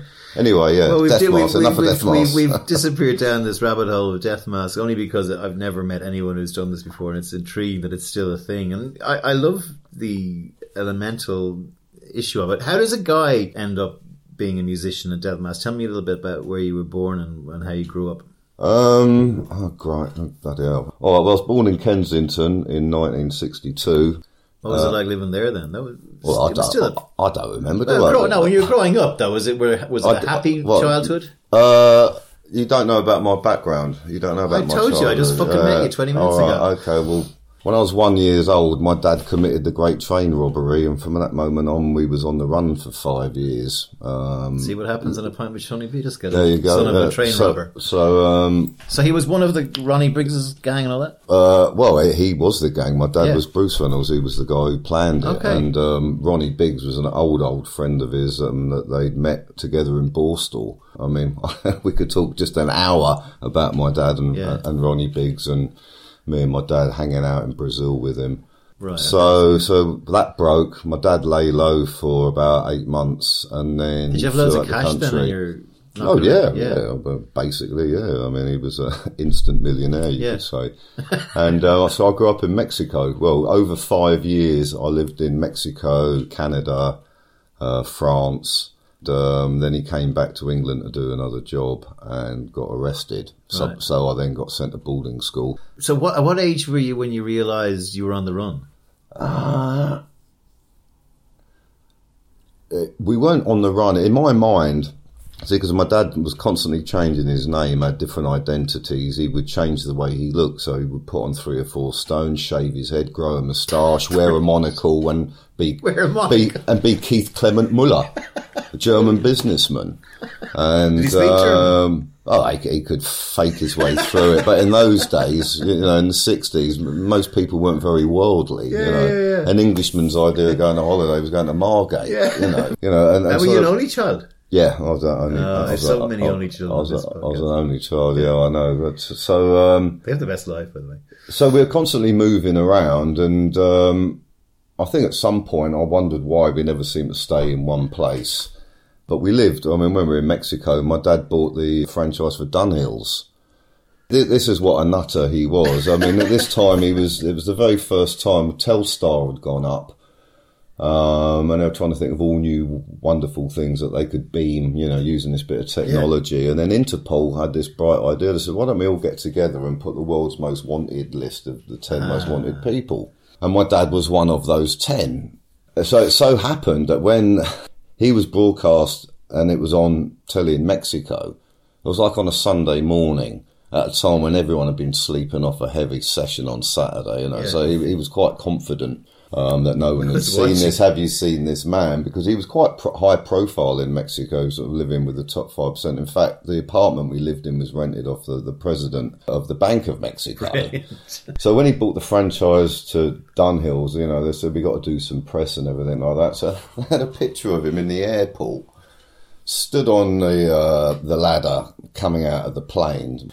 And he's standing there, with, you know, in his suit and tie and his briefcase and glasses, looking very much like Alan Whicker. And sort of like the, the headline was like, you know, man from England comes to bring Dunhills to Mexico, and that's that's just fucking insane. Mental. I know. That's You- just insane. You You know, think he'd run a garden patch somewhere and just have money in the I, I think his attitude was sort of like, you know, just hiding in plain sight. You can almost be so obvious. When did he die? He died uh, four years ago. Okay, so you you got the whole story from him. Oh, yeah, yeah. Well, I've written a couple of books on it um, with him. We'll put them on the podcast uh, if anyone wants to. Uh, the blur. yeah, if you want to buy a- and I'm in the I'm in the process at the moment because um, he wrote a book called Autobiography of a Thief. does what it says in the tin. Yeah, but it got it got a lot of good reviews because um, most villains, when they write their books, they tend to embellish things and big them up a little Hagiography, bit. Yeah, you know, or even there'll be certain stories that it wasn't them, it was someone else who's dead now, and they'll claim, "I'll Yeah, say yeah, I did that."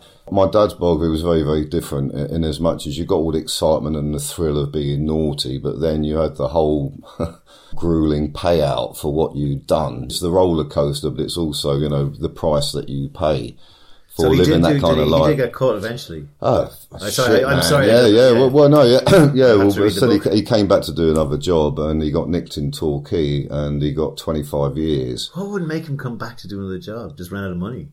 Well, yeah, we see. thrill- was it part of it? Sounds like the thrill. Well, when he was, we were living the high life in Mexico, and Buster Edwards, who was another one of the train robbers, It was Phil Collins' character. in the movie, yeah, who wasn't doing too well. He was finding it kind of hard to get by with him and his wife June and their daughter Nicolette. So he kind of got in touch with my dad and said, "Can we come out and stay with you? Because I'm at my wits' end here, sort of thing. Maybe thinking about giving myself up. I can't maintain this life on the run. He wasn't geared up for it. So he came to Mexico, and after a while, even that it didn't suit him. So he decided that he would do a deal for a lesser sentence and came back to England. Unfortunately, it was discovered or they worked out that where he'd been and uh, that he must have been with my dad. I think they found a photograph or something or other. And my dad realised that the game was up, so he had to do a runner. But not only that, his cover was slightly blown because he was a diamond geezer buster. But thing about my dad, he could pretend to be anybody. I mean, he you know he used to tell people he was the youngest major in the British Army, and he'd get away with it. He could put on the accents and and everything. Buster was your lovable rogue, and when he came out to join my dad in Snitches get Mexico, the kind of people my dad was hanging out with they couldn't kind of work out why would this guy who's pertaining to be this character be hanging out With Buster. with a kind of Jack the Lad sort of, ca- you know, and uh, so I Your think that dad was cut cracks. right. There was cracks in my dad's uh, sort of the, the image that he put out over there, and then of course once busted, he'd give himself up. Um, I think my dad got word that they were aware where he was, so that's when we moved to Canada. But did you know as a teenager? Well, I wasn't a teenager, was I? It- This was from the age of one to seven. Well, yeah, I was just about seven when he was arrested. So about five and a half Okay, years alright, he was on the run. young, yeah. But you did say to me, you know, I, I never thought we was on the run, but we're always moving around, and so I thought because of all my dad's different identities, passports, and he'd say to me, "This is your name now," you know, and I'd have different names. And if you get stopped by the police, we ever get separated. This is what you say. And at one point, I am going through the airport. And as the guy's looking at my dad and looking at his passport and looking up and mm, looking up and down, you know, there's that kind of moment. For some reason, and I was what three or four, I blurt out, "Daddy, why did you shave off your moustache?" But anyway, I thought that maybe that my dad was a spy or something like Okay, that yeah, yeah. and and it was an exciting life, and I, I never saw him anxious or worried. Yeah. It, it wasn't like he was looking over his Yeah. shoulder, which obviously he was. He must have been to a degree. He was a very confident man, was he? Yeah, but my mum, you know, they were just having one big party all the Yeah. time, basically, and so I never picked up on any fear or anything like that. Even to the point when he got arrested, I opened the door and then. It was sort of like out of the Keystone Cops, all these you know, police just came steaming in, you know, and even then I wasn't worried. I thought it was like a, something like the spy came out uh, in from the cold, you know, yeah. they, they'd been rescued, Yeah. didn't have to run anymore. And then I saw my mum crying, and then I thought, hold on a minute, something's not, something doesn't quite work right. Well, you know, why is she not? You know, and then it was my dad said he's been a naughty boy and he's got to got to go away for a while, you know, and I suppose that was like really. And it only really, it only really dawned on me the seriousness of it when I got to visit him in prison for the first time. And he was literally in the centre of a maze in a glass cube. It took more than half an hour to get to him through all the different levels, doors, and all I can remember is the sound of the screw, that's the, the prison warder, his, his shoes, and they all had those Blakeys in those little metal bits, Yeah, duds, you know, yeah. which just echoed in these concrete hallways and clunk clunk with these big bunch of keys, jangle jangle, clunk clunk through one door, then another, and you're just going through this system. It seems to take forever. And ever and ever going round and round and round and round and round until finally you get in this little room and there he was in a bloody glass box. Was he in solitary? Yeah. In- well, this was like the visiting. Oh, the visiting room, and, right, right. and he's in like a little glass box sort of thing, and uh, couldn't touch him And or how long anything did he like that. So he got 25 years, and he ended up doing um, 10 and a half. Uh, he, he got parole. But if you add that together with all the other bits of time he'd done, including Borstal, he's spent 21 years of his life incarcerated. There's- So, what effect do you think that had on you growing up? Just it made a- it, it made it made me made me realise that it's not fucking worth nicking anything. that's, that's it, ma- I, I like my liberty too much. I just suddenly thought there's absolutely no way. When I joined the navy, no, what sort I, of a kid were you? Were you the were you a fighter? Were you funny? Were you? I was a bit of a fucking mental case. I think really. Um, not surprised. I was a loner. I had this big, big, big, big, big secret. You Couldn't that- tell anyone. couldn't tell anyone. My mum had changed my name when I was at school, so nobody knew any anything about that.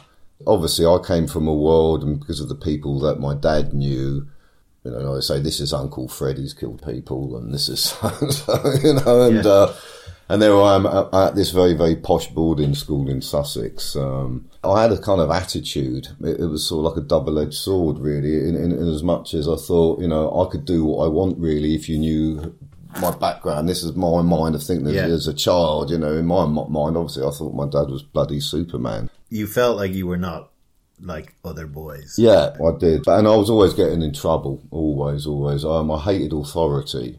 So I constantly questioned it. I probably got caned more than anybody else. Well, I stabbed the Prince of Sierra Leone, but he did smash me over the head with a with a lump of wood. I was eight years old then or something, yeah. I hated being at boarding school. All of a sudden, you know, I've been with my dad. There's that old Jesuit saying, you know, give me a boy for seven years, I'll show you the man. So I'd been with him practically, you know, every day through this massive adventure. I'd spent more time with him in those Yeah. years than most dads get to spend with their kids their whole bloody life Yeah, yeah. and to suddenly live in that jet set life, to suddenly he's in prison, my mum's hitting the bottle in tears, and I'm sent to boarding school. It was catastrophic.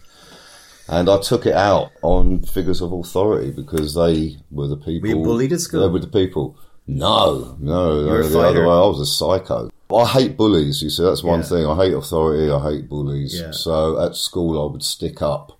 I, I would do ridiculous things which made people just think, just leave him alone. Steer He's a bit of a nut job. If a bully did try something, I would do something ridiculous, like stab him in the forehead with a compass, and they would just go, "Leave the guy alone. He's not. He's not." Were you were you bright? Yeah, I was. It kind of fucked me up actually. They did this experimental thing. It was something akin to like an 11 plus, I, I imagine.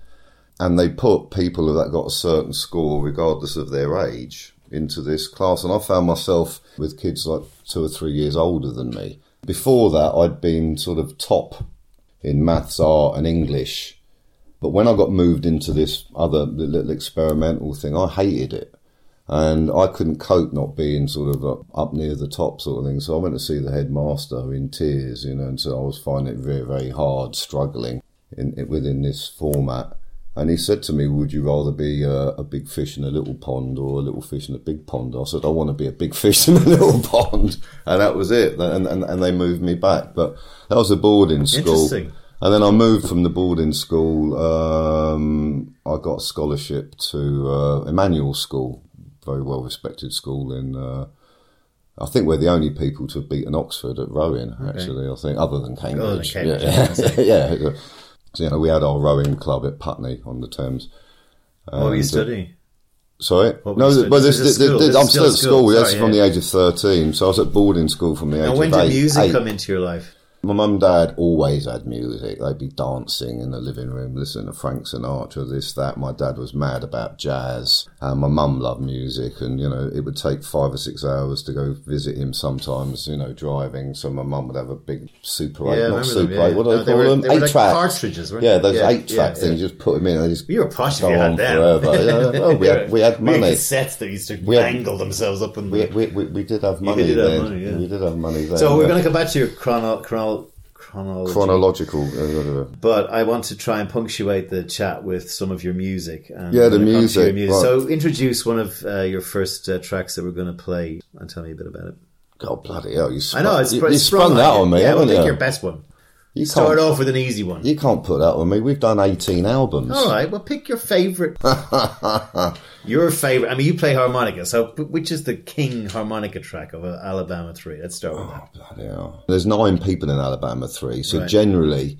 No one gets a bloody solo. You're lucky if you get a couple of notes in on a track sometimes, you know. But th- this is, and the lead singer Larry Love, he doesn't like anyone like stealing his shine. So everyone gets really mixed into this big kind of soup with him sat on the top of it. But this particular track, there's a, there's a lot of uh, harmonic on it. It's a song that was written in the '60s about my dad. Have you seen Butch Richard Reynolds? It was written by a folk singer. Dad was talking to um, lead singer Larry Love, and you know, and he was saying like, hey, "Bruce, we're doing this album. It's called Outlaw, and it's all about how in America they've got all these outlaws that they kind of it's part of their mythology. Butch Cassidy and the Sundance Kid, and uh, etc. cetera, et cetera. And that's what my dad threw in. Oh, but you do realise there was a song written about me in the '60s, and Larry said, "Perfect, you know, find it and we'll redo it." So that's one of them, and it's got quite a lot of harmonica on it, which Here we is go. quite rare. This is Alabama Three.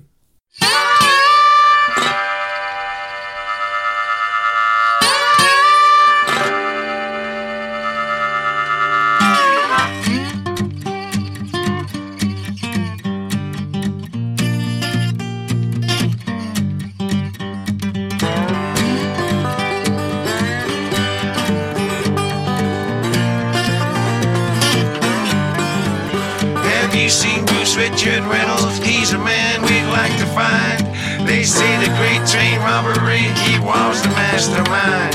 And his firm, they pulled the greatest turn the world has ever known. Two million quid was stolen, the firm split for parts unknown. Have you seen Bruce Richard Reynolds? He's a man we must detain. He's wanted for the robbery of the Glasgow Euston train. Age 32, height 6 foot 1, eyes gray, his hair is brown. Apprehend Bruce Richard Reynolds,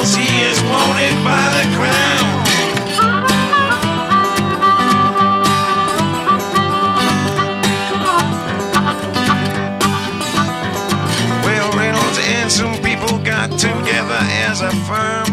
While doing bird and wormwood scrubs, he heard about a turn. So Robert's train, but it needed rain, so Reynolds scratched his head. When I done my bird, I'll rob that train. That's what he said. When Reynolds left his prison cell, he started on his scheme. He contacted old Gordon G and Tommy Wisbey's team. They came to an arrangement and a partnership was made. By summer 63, the scene was set for Reynolds' reign.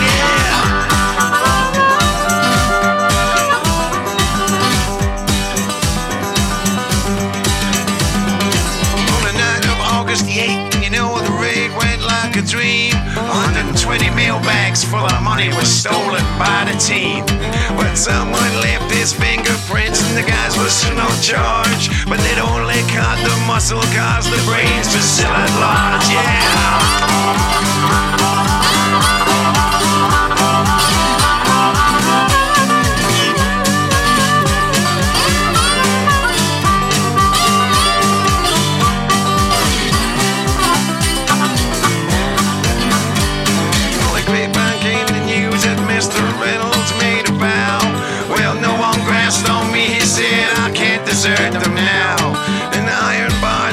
And walls, they do not bother me. I've robbed the mail, so I'll rob the jails and set my whole firm free. By August 64, old Charlie Wilson left the cell. By late in 65, Rob Big said adios as well. Have you seen Bruce Richard Reynolds? He's a mastermind, you know. Just walking through the walls of jails and letting his firm go.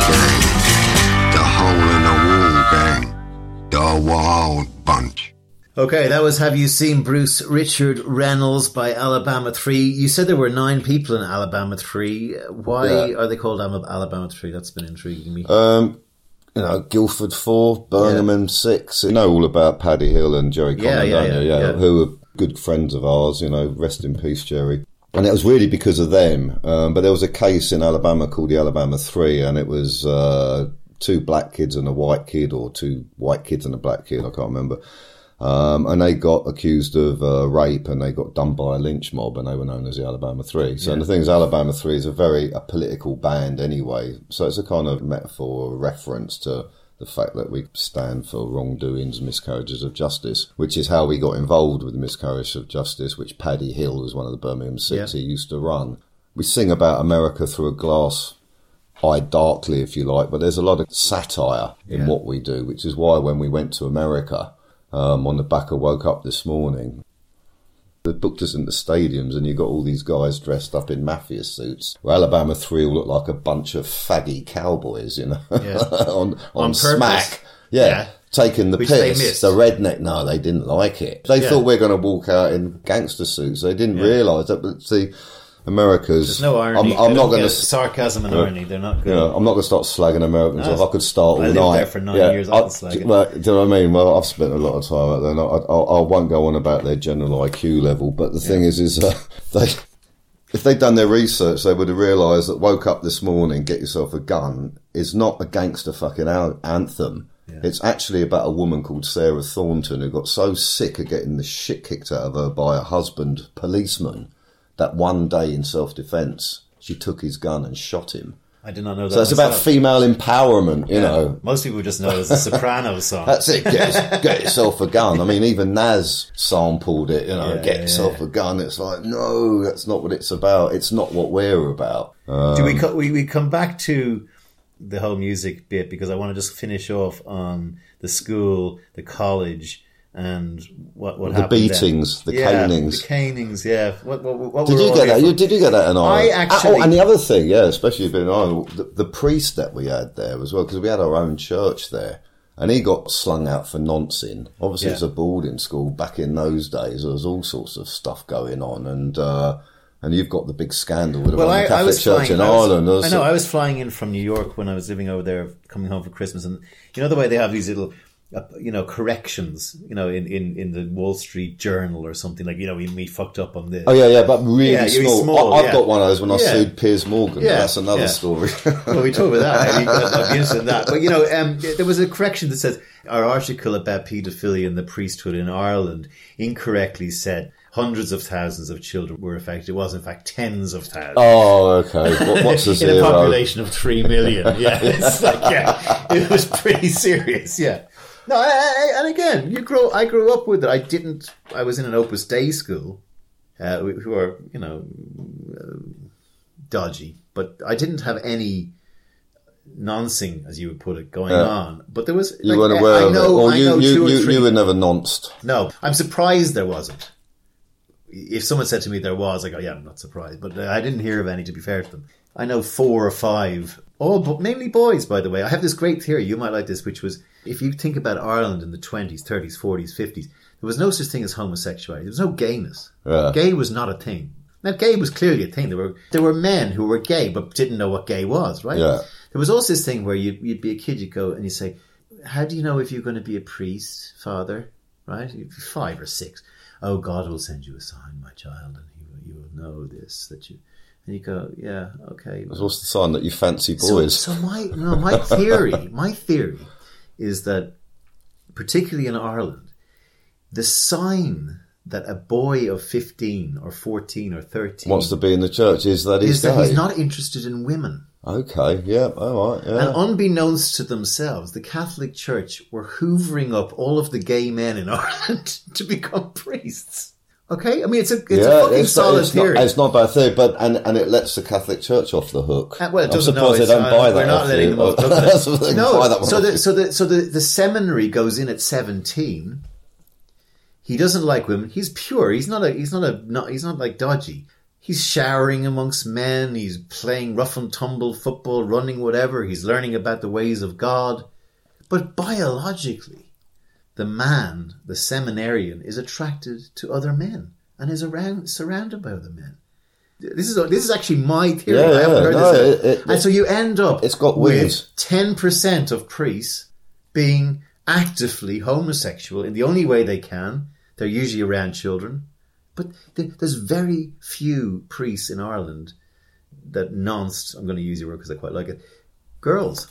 The But if we if, if we cast the clock back to when Constantine decided, right, for better or worse, my empire's going to collapse unless I a- adopt this Christianity thing. Yeah. Came up with all the books and all the texts and thought, you know, what's the thing that we're going to put out as our one book that keeps everyone happy and came up with the Roman Catholic Church, Yeah. you know, their version of Christianity.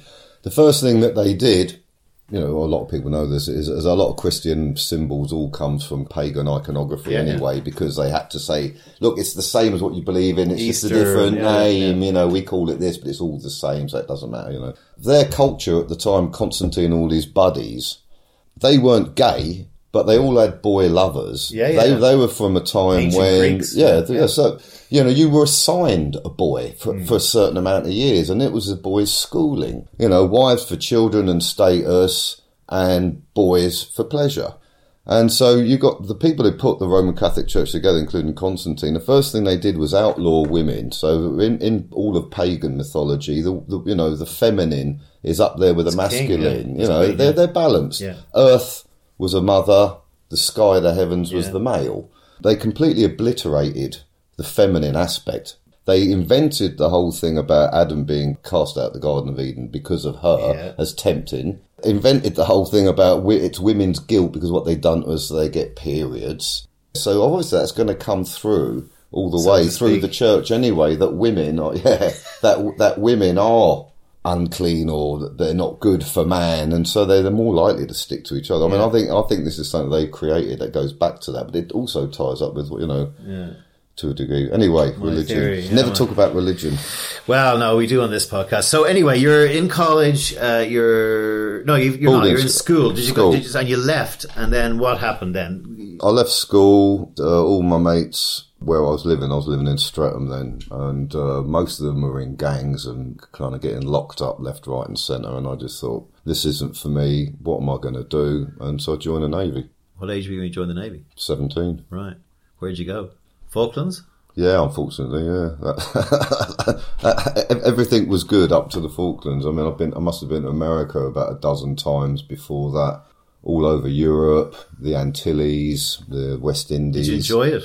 I, well, I loved it up until um, because obviously. I, I'd always I've always got ants in my pants because of my dad. I guess moving around Yeah. all the time, so I enjoyed the navy at first until I went down the Falklands. You know, I, I didn't sign up to be a hero or to go to war. I just thought it's a way to get an education and see the world and to get out of the shithole that I was living in in London at the time. Um, by then, you know, my dad was still in prison. My mum had divorced my dad. She'd had a series of nervous breakdowns and had a severe drink problem. I couldn't stand the guy. Um, and I just thought, you know, I've just got to get out of this scenario. The guy she was with after. Yeah, that, yeah, ve- very, very, very nasty, violent man. And so I just thought, right, we've got to get out of this, get out of this scene. It was also when visiting my dad in prison for ten years. We had all these plans of what we were going to do when he came out.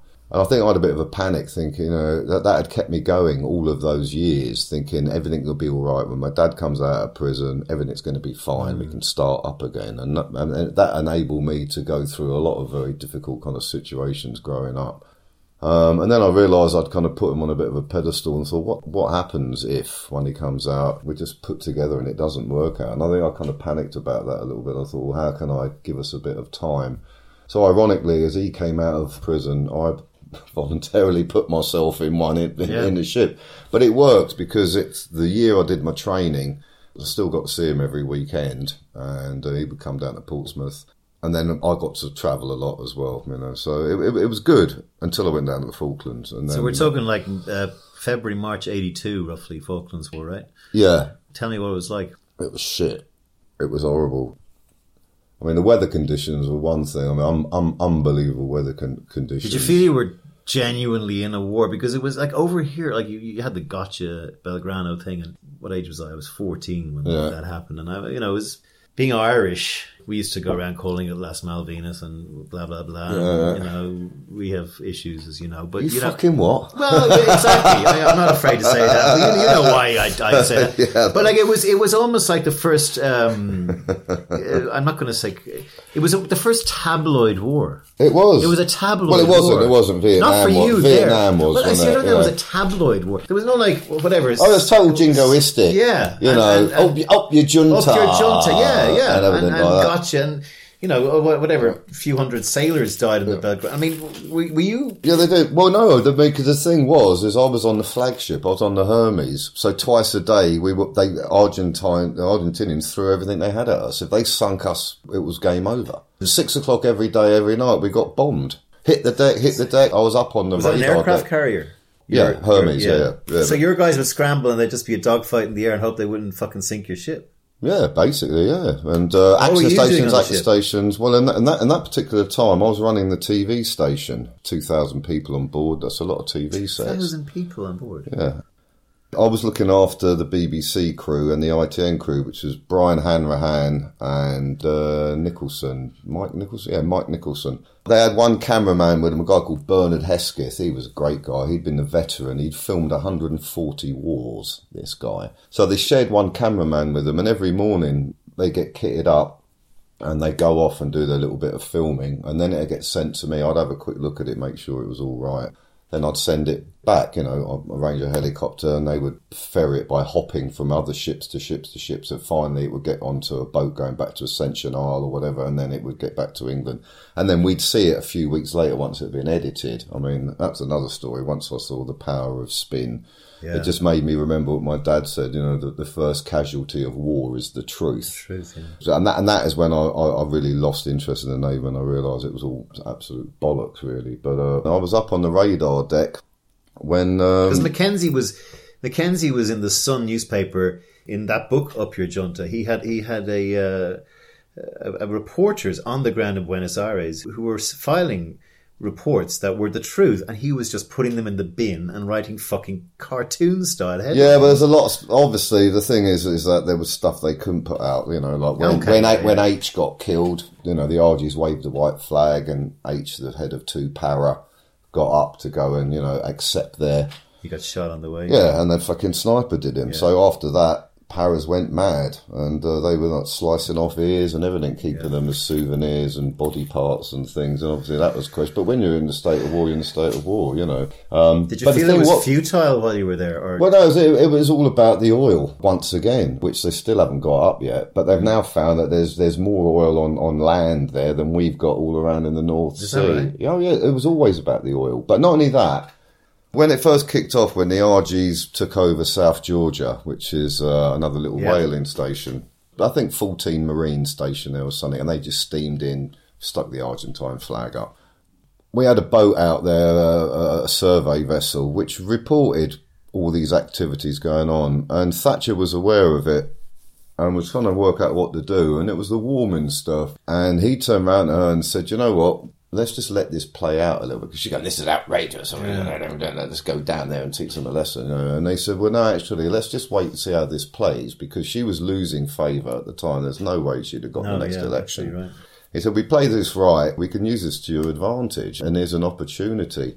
And it was deliberately let to escalate so that she did have a good excuse to kind of go to town. And, and the whole thing really was was about her. She wanted to be a sort of bit of a female church, if you get. And, and to a degree it worked. England was.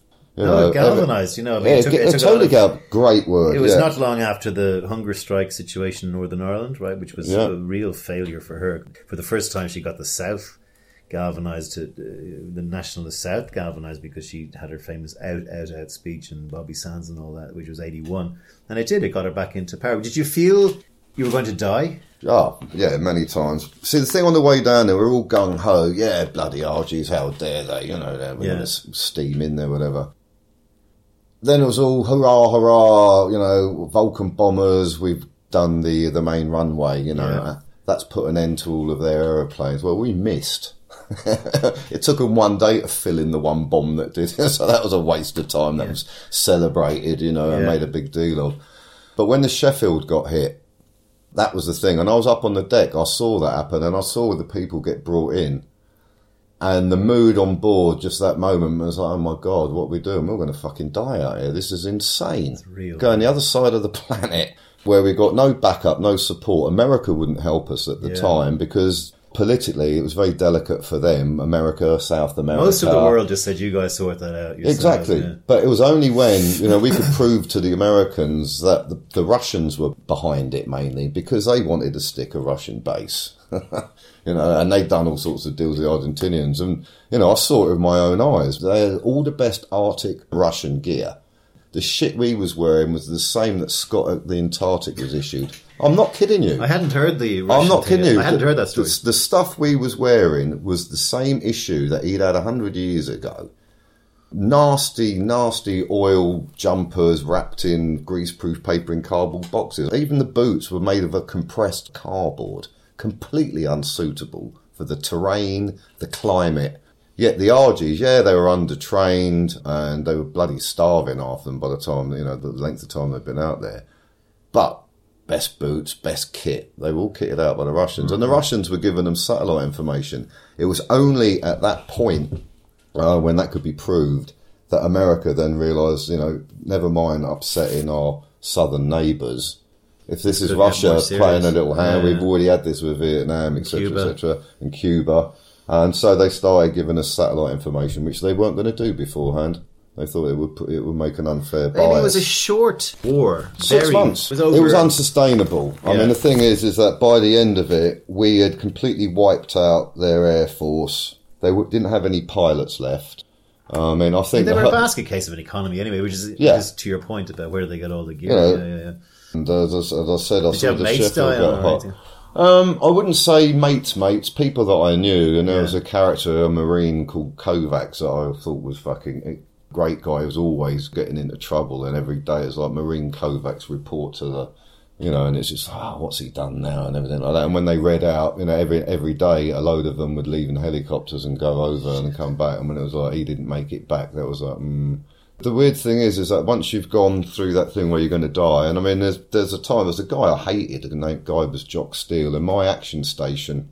When you asked me what did I do, it wasn't just the TV thing. Uh, I was also a diver. I was one of five divers on the on the Hermes. So you got Checking that. mines so you got that side of yeah for mines and take readings all the time of prop shafts, poker gauge readings. Make sure that the shafts aren't wearing down irregularly, and there, there's a lot of intelligence equipment underneath Yeah. the ship, you know, your sonar, and, and also you've got your little electric cathode things which stop uh, marine animals planting themselves on it. Ducts, vents, Yeah. all things that you need to kind of check and stuff. I was an electrical weapons engineer. You had 12 different stations, and that could be sonar, radar, ICS communications, or the TV studio. And you was on a three, four month rotation, but it was the best one to get because it was fun. So we do little news skits and stuff like that. And that's when I started doing music with a mate of ah, mine. okay. When we get back to that. But there was a guy I couldn't stand, a guy called Jock Steele, and it so happened my action stations, when it went, meh, meh, action station, you had seven minutes to shut down the whole ship and everything, with everything sealed up. And no, what am I talking about? Seven minutes. Yeah, two minutes. say, two yeah. minutes. No, I think seven minutes you'd be dead. About two. Well, I'm going back what, over 20, Yeah, 30 years. um, anyway, it so happened that my action station, tiny little room with a few bits of equipment in it, and mine was with him, of all people. You know, we've had action stations, we wanted to lock down and be in this little place. And I'm sat there with him. The amount of times where he did it is like, you know, like action station, da, da, hit the deck, hit the deck, you know, and you kind of think, fucking hell, it's, you know, Etendard, incoming, incoming, and you're on the floor. And there was one particular time, and we're waiting to hear our Harriers take off. because It's incoming. We're going, fucking hell, why aren't you taking off it? Why aren't you taking off it? And it's like that. And we're waiting to hear the thing, you know, because we were up in the island where the office was, which is by the flight deck. And one one particular time, and it said, so and so's been hit, so and so's been hit. And uh, we've got Super Etendard on radar, we got Exocets on radar, and it was hit the deck. And I looked at him, and this time I really thought, fucking, that's it. We've lost our goalkeeper. That's been fucking blown up. Yeah. We've got no defence now. He was sat under the table. I was sat in a filing cabinet. We could go- and we, we, uh, we thought actually we were quite safe being up in the island. You know, at least we were away from the armour and everything. So we thought, well, we found out afterwards that there was a secret stash of um, Sidewinder torpedoes that had been appropriate in, In the the room, appropriate right, under, no, right underneath us. You know, but I had that really cheesy classic moment. Whereas we looked at each other and thought, any minute now it's going to go kaboom. And, it, and I looked at him and I said, do you know what, Jock? You ain't that bad. And he goes, neither are you. And we shook hands. It's ah. like, if we get out, if we get out of this, we should have a drink and all of that, you know. Wow. Of course, hit the deck, hit the da da da da da. And then it said Glamorgan's been hit. I think it was Glamorgan. Glamorgan's been hit, and it was like, right, it missed us, it got that one. Fucking hell. And then I looked at him, I didn't mean a word of that. I- no, neither did I. It, it- it was, it was one of But those. you know you did. You know you did. Play your second song of the podcast. Second song, second song. Well, uh, this, this is going to sound like it's all on a bit of a, a dad prison theme here. Uh, okay, uh, Let the Cage Birds Sing. It's, it's a song we always used to dedicate to Paddy Hill. And it's, it's quite self explanatory, really.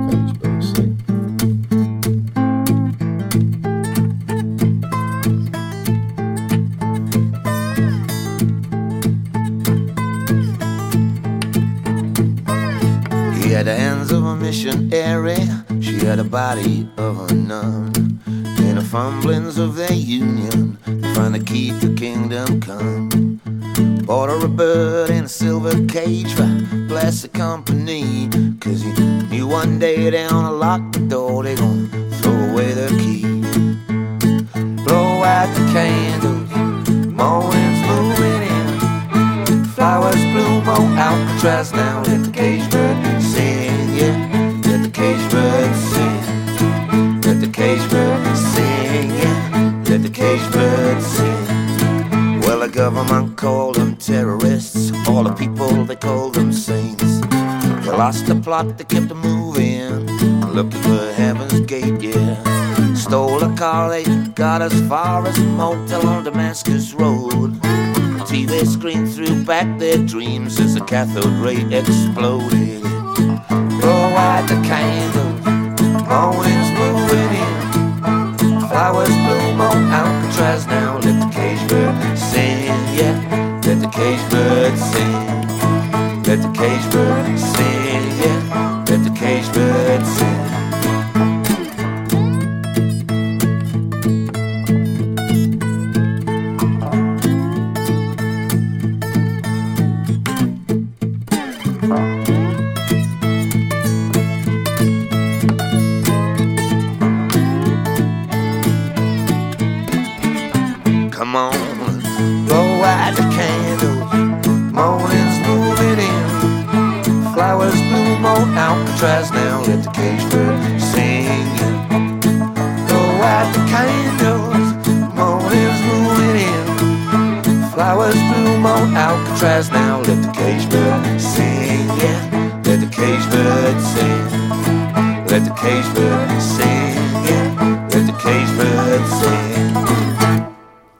So that was Let the Cage Bird Sing by Alabama 3. Let's get finally. I did not expect this uh, chat to go the way it went. I thought I'd be talking to a musician tonight. Talk me through now how you became part of the Alabama Three and got into music and everything. The Falklands was over. You came home. Okay, well, it was when I was down the Falklands, really. Obviously, you got hours and hours and hours and hours where you're just sat doing bugger all, basically. Just sat in a control room for hours on end on your own. And uh, I was going out with this girl in, uh, in in Little Venice. She was not by blood, but she was kind of more or less Richard Branson's niece. He he lived on a boat two boats up, and the boat that she lived on with her family, he'd given to them Okay. because he was good mates with her mum. You know, they'd lived for years on the canal before he'd made it big. She used to play guitar and harmonica. And so I bought a, a Sonny Terry and Brownie McGhee record for Christmas, not knowing who the hell they were, but I saw on the cover there's a guy with a harmonica and a guy with a guitar, and you know I thought she might like this, and I fell in love with the record myself. She bought then bought me a harmonica, so like hours and hours on board, nothing to do in the middle of the night. I thought you know I'll try and teach myself that, and I played guitar a little bit as a kid couldn't believe how bloody difficult it was. I didn't know about keys or anything then, so you know, so then I got to learn about keys. Then I met this guy in the navy who'd, who'd been in a band and he wanted to form a band together. So because I was doing the TV studio, you know, and we used to film the the vicar every night, and he'd do his day to day news, etc., etc. And at the end of it, we used to do a little music thing till we got banned because we did a an anti officer song. But then whenever we was on tour in America, we'd set up gigs, me and him. Right. But we got into a lot of trouble. We used to get into a lot of fights, and eventually he got he got kicked out. So but that was the end of that. When I came back from the Falklands, so I was living on on the boat in Little Venice, and there was a pub there, and the whole area around there was all famous semi-retired rock stars. Dave Gilmour had a house there, and you know I could go on and on and on. But there was a pub there where they decided that they would start doing music. And so they got all the locals, and I don't you've heard of a band called the Pretty Things. They were perceived as the first bad boys of rock, and Phil May, the singer, had the longest hair and rock and roll, and it was they were the original "Lock Up Your Daughters." Would you want them going out with a pretty thing kind of thing before the Rolling Stones? But they're all mates, and they even interchanged members at one point. In fact, Dick Taylor, the guitarist of the Pretty Things, um, was originally the bass player of the Rolling Stones, and they were one of David Bowie's favourite band, which is why on Pin-Ups, Yes. oh, you pretty things. Yeah, yeah, yeah. Moving forward, they disbanded, and then they got back together in the 80s, just at the time when I came back from the Falklands. So they were playing in this thing, so I joined them then, and the lineup was bloody spectacular. Ian Stewart, who was the original member of the Rolling Stones, who'd got sidelined by Andrew Loog Oldham for not being attractive enough he ended up being the tour manager, but he was a great, great boogie woogie pianist, and he's on all the early albums. He was on keyboards. The bass player was a guy called Dave Winter, who was had been Neil Sedaka's bass player. Two drummers. One was called Willie the Wall Wilson, and he, he was the guy that Nick Mason's not too good with the old click track from Pink Floyd. So when you're seeing them live, sorry Nick, but it'd be Willie the Wall behind the wall playing most of the drums. Yeah, oh, I shouldn't have said that. I let a secret out there. uh, all you Pink Floyd fans will be pissed off. Dave Gilmour was the guitarist. Ralph Ravenscroft, the sax player who did ba- ba- ba- ba- da- da- Joey Baker Street. Baker Street. Yeah. yeah. He was in it. Um, the other guitarist was Huw Lloyd Langton from Hawkwind. And the other drummer was Mike Giles from King Crimson, which was like one of my favourite bands at the time. And he was bonkers. He'd just be playing and then do a completely different shuffle to throw everyone off and think it was funny. But- And this band- So there's this super group and me yeah. on harmonica, yeah, and, and, and that started the love affair really. And so I was with them for like nearly two years, and then I got drafted from Naval Intelligence back down the bloody Falklands again, and that's when I saw. I, you? Yeah, but it was unfortunate. There's only me and another guy of the rank that I had. I was like a, only the equivalent of a corporal or something. Um, it, it turned out that there was only two people trained up on this particular bit of hush hush equipment, and he'd done his six months down there there wasn't anyone to replace him, so I had to go down there, despite the fact I'd been told I'd never go down there again. Um, and that's when I just thought, this is bollocks, you know. I've already wasted eight months down there. I don't want to go down there again. And it was pointless just going round and round and round and round this island, particularly that I didn't particularly agree with it by then anyway. And so I, I came out and went straight to Australia with the guy I had the band with in the Navy, you know, doing the TV stuff. Then he got a really bad drug addiction and I couldn't handle that anymore. So then How I were you came back to England. drugs and all, all that? Was it? The, the thing was, I mean, back in those days, I was a lunatic speed freak. Um, I guess cocaine, thankfully, has never really doesn't work on me. work on me, yeah. Thank God. You know, I, I think it should only be given to women. Most of my pals, I'm in the music business, as you know. In fact, the film business, Yeah, every yeah. bloody business. business where I was in. Yeah, yeah, They're, they're, they're all fucking charlied out of their brains. It's part and parcel of it, the stock market, you know, everything. And, and in a room full of people on coke, all you can hear is me, me, me, me, me, me, me, Yeah, me. It's correct. pointless. It just makes you drink ten times more, and you talk, talk shit. No one's listening. Unless I'm missing something, it just No, doesn't work for me. But I look at some people, I think you've spent your whole career and all your money and everything throwing it all away because that's all you care about. But you're also not. What does it do yeah, to you You're, that you're it also doesn't you're work for me? You're also like I can talk for Ireland. You're, you're a raconteur. You can talk and you're confident. And I, I do see a lot of my friends who are maybe shy and who are retiring when they take it. They become confident and So that's why it makes them And I can see, I can see, oh yeah, I see why he does it, but you know, it's not really, it's not the real him. It's a facade Yeah. he puts on. Whereas I, I prefer to just go, I prefer to just go, no, this is me, and I, I'll drink until I keel over, but like that's me. You know? Yeah, It's- I mean, it's a it- it- different. Yeah, I drink too much, and and I like my herb. Yeah, no, the hard stuff. No, no, I'm, I'm, I think I'm, yeah, 56. I think in a, in a couple of months, and I'm just thinking, yeah. And so, like, you, you met this girl with the harmonica and stuff, but did, did you have, did you marry her, or what, Well, what happened? No, no, I, did, I didn't marry her. No, I've never got married, but I've got I'm kids. you on that. You have I've got kids? kids. Yeah, I've got two boys, Otto and Ziggy. Love the Um, names. They're very cool, and they were brought up uh, in the Caribbean, um, in Tobago. The mum's dad was from Trinidad. He had a business over there, and he bought a lot of land. So we went over and we built some guest houses out there, and then the kids were born, and they lived out there. Then basically, uh, well, we weren't particularly getting on. It was a bit of a, a, a jump for me going back and forth. I didn't like being out there, to be honest. I mean, there's nothing to do. I went mad. I Yeah. mean, uh, I just used to sit with the fishermen every night, and during the day, I'd either go walking with the kids for miles until they was at school, or um, I'd just collect drift, driftwood. Because I had a very busy life back home in, in, in England, and I was rotting when I was. I'd go over there. So then, the, how did the Alabama Three then take shape? Um, well, I used to run a nightclub um, called the TARDIS. Uh, it was quite a famous place in Clerkenwell. Was it bigger on the inside? And, Well, it was, yeah, because Sorry, f- no, but no, but it was. It, it, it, you may laugh, but you know it was. It was about hundred yards long. We had seven levels. The main room we had sixty foot ceilings with trees. Trees for London did a party there and gave. We said there on the promise that you put the trees in.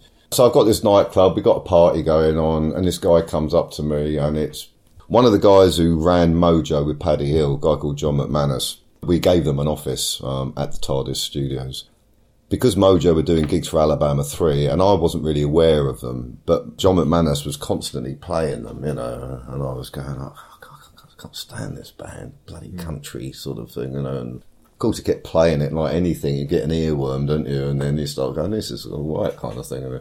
So he brought him along, Larry Love, the lead singer, and I was Great chatting name. at the bar. Is that his real like, name? What? No, his real name's Yeah. Ro- Robert. his real name is David Smith. real name's Robert Spragg. Okay, And that's he's not fro- bad either. Yeah, but he's from Wales, and a sprag is a pit prop, which is kind of yeah. Anyway, not bit not Billy it's Bragg not, as not well. not not as good. Well, ev everyone in Alabama three has a as a as a Ah. pseudonym. you What's know, yours? A nom de plume. Um, Harpo Strangelove. what are you laughing at? This is ridiculous. Of course, it's I don't know ridiculous. anything Ala- about this man. Alabama three is fucking ridiculous. I know it's great. I love it. I love it. so anyway, so he's at, he's at the bar and he goes, "Oh, so tells me, you know, you can play harmonica and stuff like that." And, well, I didn't. Oh, what I've totally left out. I was in a pop band in the nineties. That's another bloody story. Who are they? Even Uh, yeah, well, we had we had two top forty hits and kind of toured all over the place for a while. They're called Octopus. EMI spent absolute fortunes on us.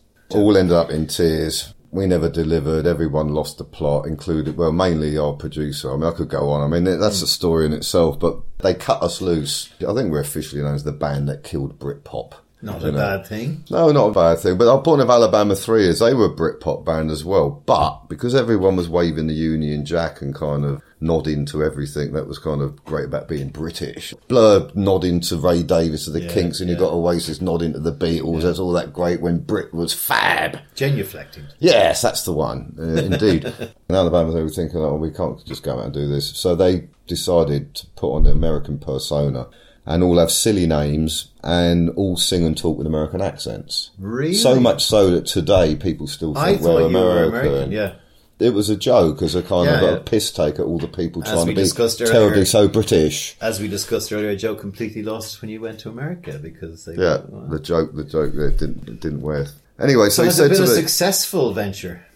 uh, "Well, uh, as our managers keep telling us, we, we, we instead of complaining all the time, we should be happy and grateful that the fact we haven't had a hit record in years.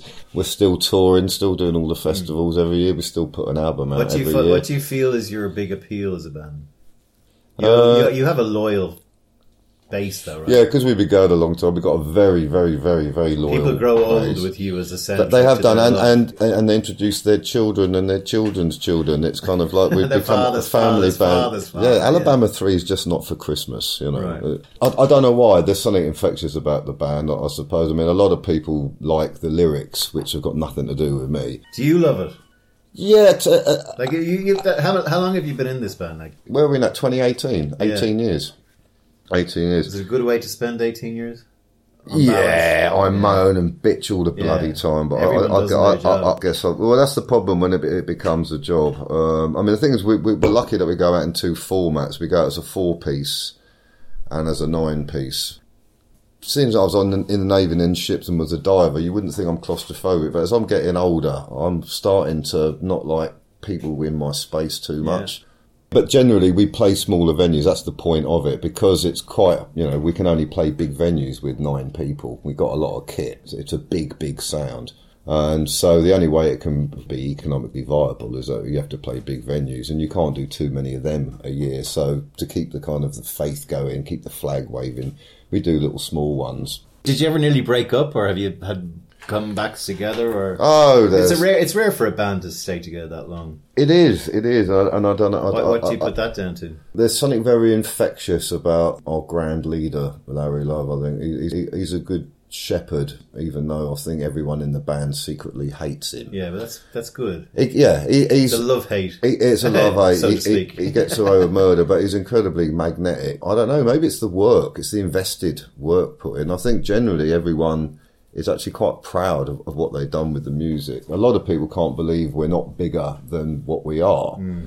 Uh, I mean, it wasn't that long ago that the Guardian, the Guardian of all people, said we're the best live band um, in England, and we've got we ha- you Well, know at festivals. see you next week. You're you're Yeah. touring at the That's moment. it. Yeah, yeah, yeah, yeah. That's it. We're touring. This is Larry's latest mad idea. Well, a couple of years ago, he upset everyone by saying, "I've got this concept for a triple album, and it's all going to be based on the Wombles." I I said, "Are you kidding? We're supposed to be kind of like hardcore, radical, You're left Orinoco, wing, aren't you? You're Huh? Orinoco. Fuck you. You're Madame Cholet then. Fine. the Madame Cholet podcast. Now, now, now, now polish this. This is the ABC Acid Blues country album, which we're going to close on a song from it. Yeah, well, well it, this is Larry's latest idea. I said he wanted to do a Womble trilogy, and we got as far as the men from Womble, the women from Womble. Then we basically had a mutiny and said, "You're not going to." By the way, Womble is an acronym for World of Militant Beat Liberating Executioners, Okay. because we're underground, man. Get it? Yeah. Well, that that was his whole premise. And you're premise. free. Yeah, that was his whole premise. So he managed to get two hours before he said no way. So he's so pissed off about this. He's obsessed. He wants to do his triple album. So I think to to go with this tour, in a in a climate where, where there's not even so much as a fucking EP. You're producing a triple album. Well, that's that's it, what- and that's it's- zagging. That is it's, zagging. it's the ABC of Alabama Three, acid blues country. All right, we're going to So the close. three album, yeah. We're going to So- close on one of those songs, but before you go, I want to ask you one question, and I ask this of everybody, and I have no fucking idea what you're going to say to this. You have to either talk to the young Nick in his ear, or a young kid today who's setting off. What have you learned? What is your wisdom that you want to pass back in a sentence, or two sentences, or three sentences? Become a lawyer. possibly the best answer had to that from the creative people I talked to. Play us out on a song from ABC. Uh, ooh, ooh. Go, oh, okay, but this is very apt. Just before I sign up. I'm also in the process of doing a documentary on the life story of Brian Jones. It's 50 years ago next year since he was found murdered. He was Mm-hmm. Oh, murdered. really? He was, yeah, so yes. Is that what the documentary It's said? only partly. It's more really about the fact how he's been kind of whitewashed out of uh, you know his importance to rock and roll. Um, I'm not saying. I can I'm not say saying. it. Yeah, Sue me for all the wealth of my podcast. You'll, you'll find the podcast have disappeared. Mick moves in mysterious ways. I'm not joking, mate. I'm telling you, they're like the mafia. But anyway, uh, before I go missing, and so we've done a song, and it's about everyone knows who killed Brian Jones. I'm just trying to think of the proper title for it because we call it Brian Jones. It's called something else, and we've actually got a really good video with it, which shows uh, Orlando, our keyboard player um, as the devil killing all the famous people in rock, including Brian Jones. I'll never be satisfied. I'll never be satisfied. I'll never be satisfied. Yeah, on also the blues album, the Brian Jones. Brian Jones, and it's got a great new yeah, album and it's a great video as well. by Alabama Three. The video you will find a link to in the blurb of this podcast. This was one of the most extraordinary podcasts I've had on a pint with Seaniebee. Thank you, Nick Reynolds, Well, for sharing your life with me. It has been a blast and a ride. And this is, and we're going to cheers because Uh, we are cheers, Sean. drinking. nice one, mate. Alabama Three, the Brian Jones song. Yeah. People always asking me, what's the blues? Well, the blues is when you ain't got no money.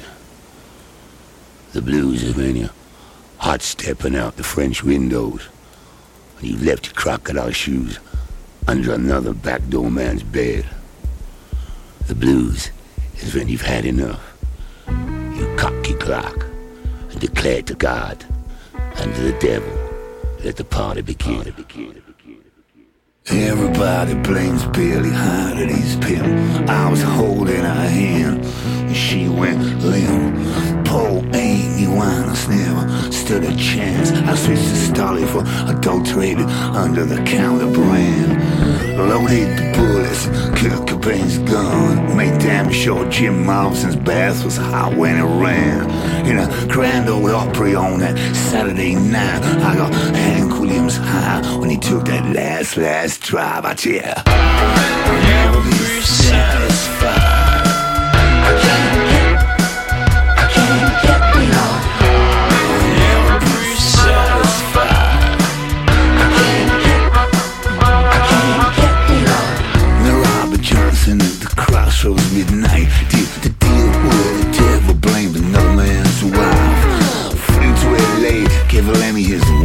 Line with a pillow on Bowie said, Rise, Lazarus, rise. I put Spike and Super Vicious his arm. I tied the rope around Ian Curtis. I walked off, cool and calm. I left the soap on the floor when Whitney Houston slept in the shower. I'm a mystery man, shot two back Shakur. I tell ya, I'll never be satisfied. I can't keep. I can't No,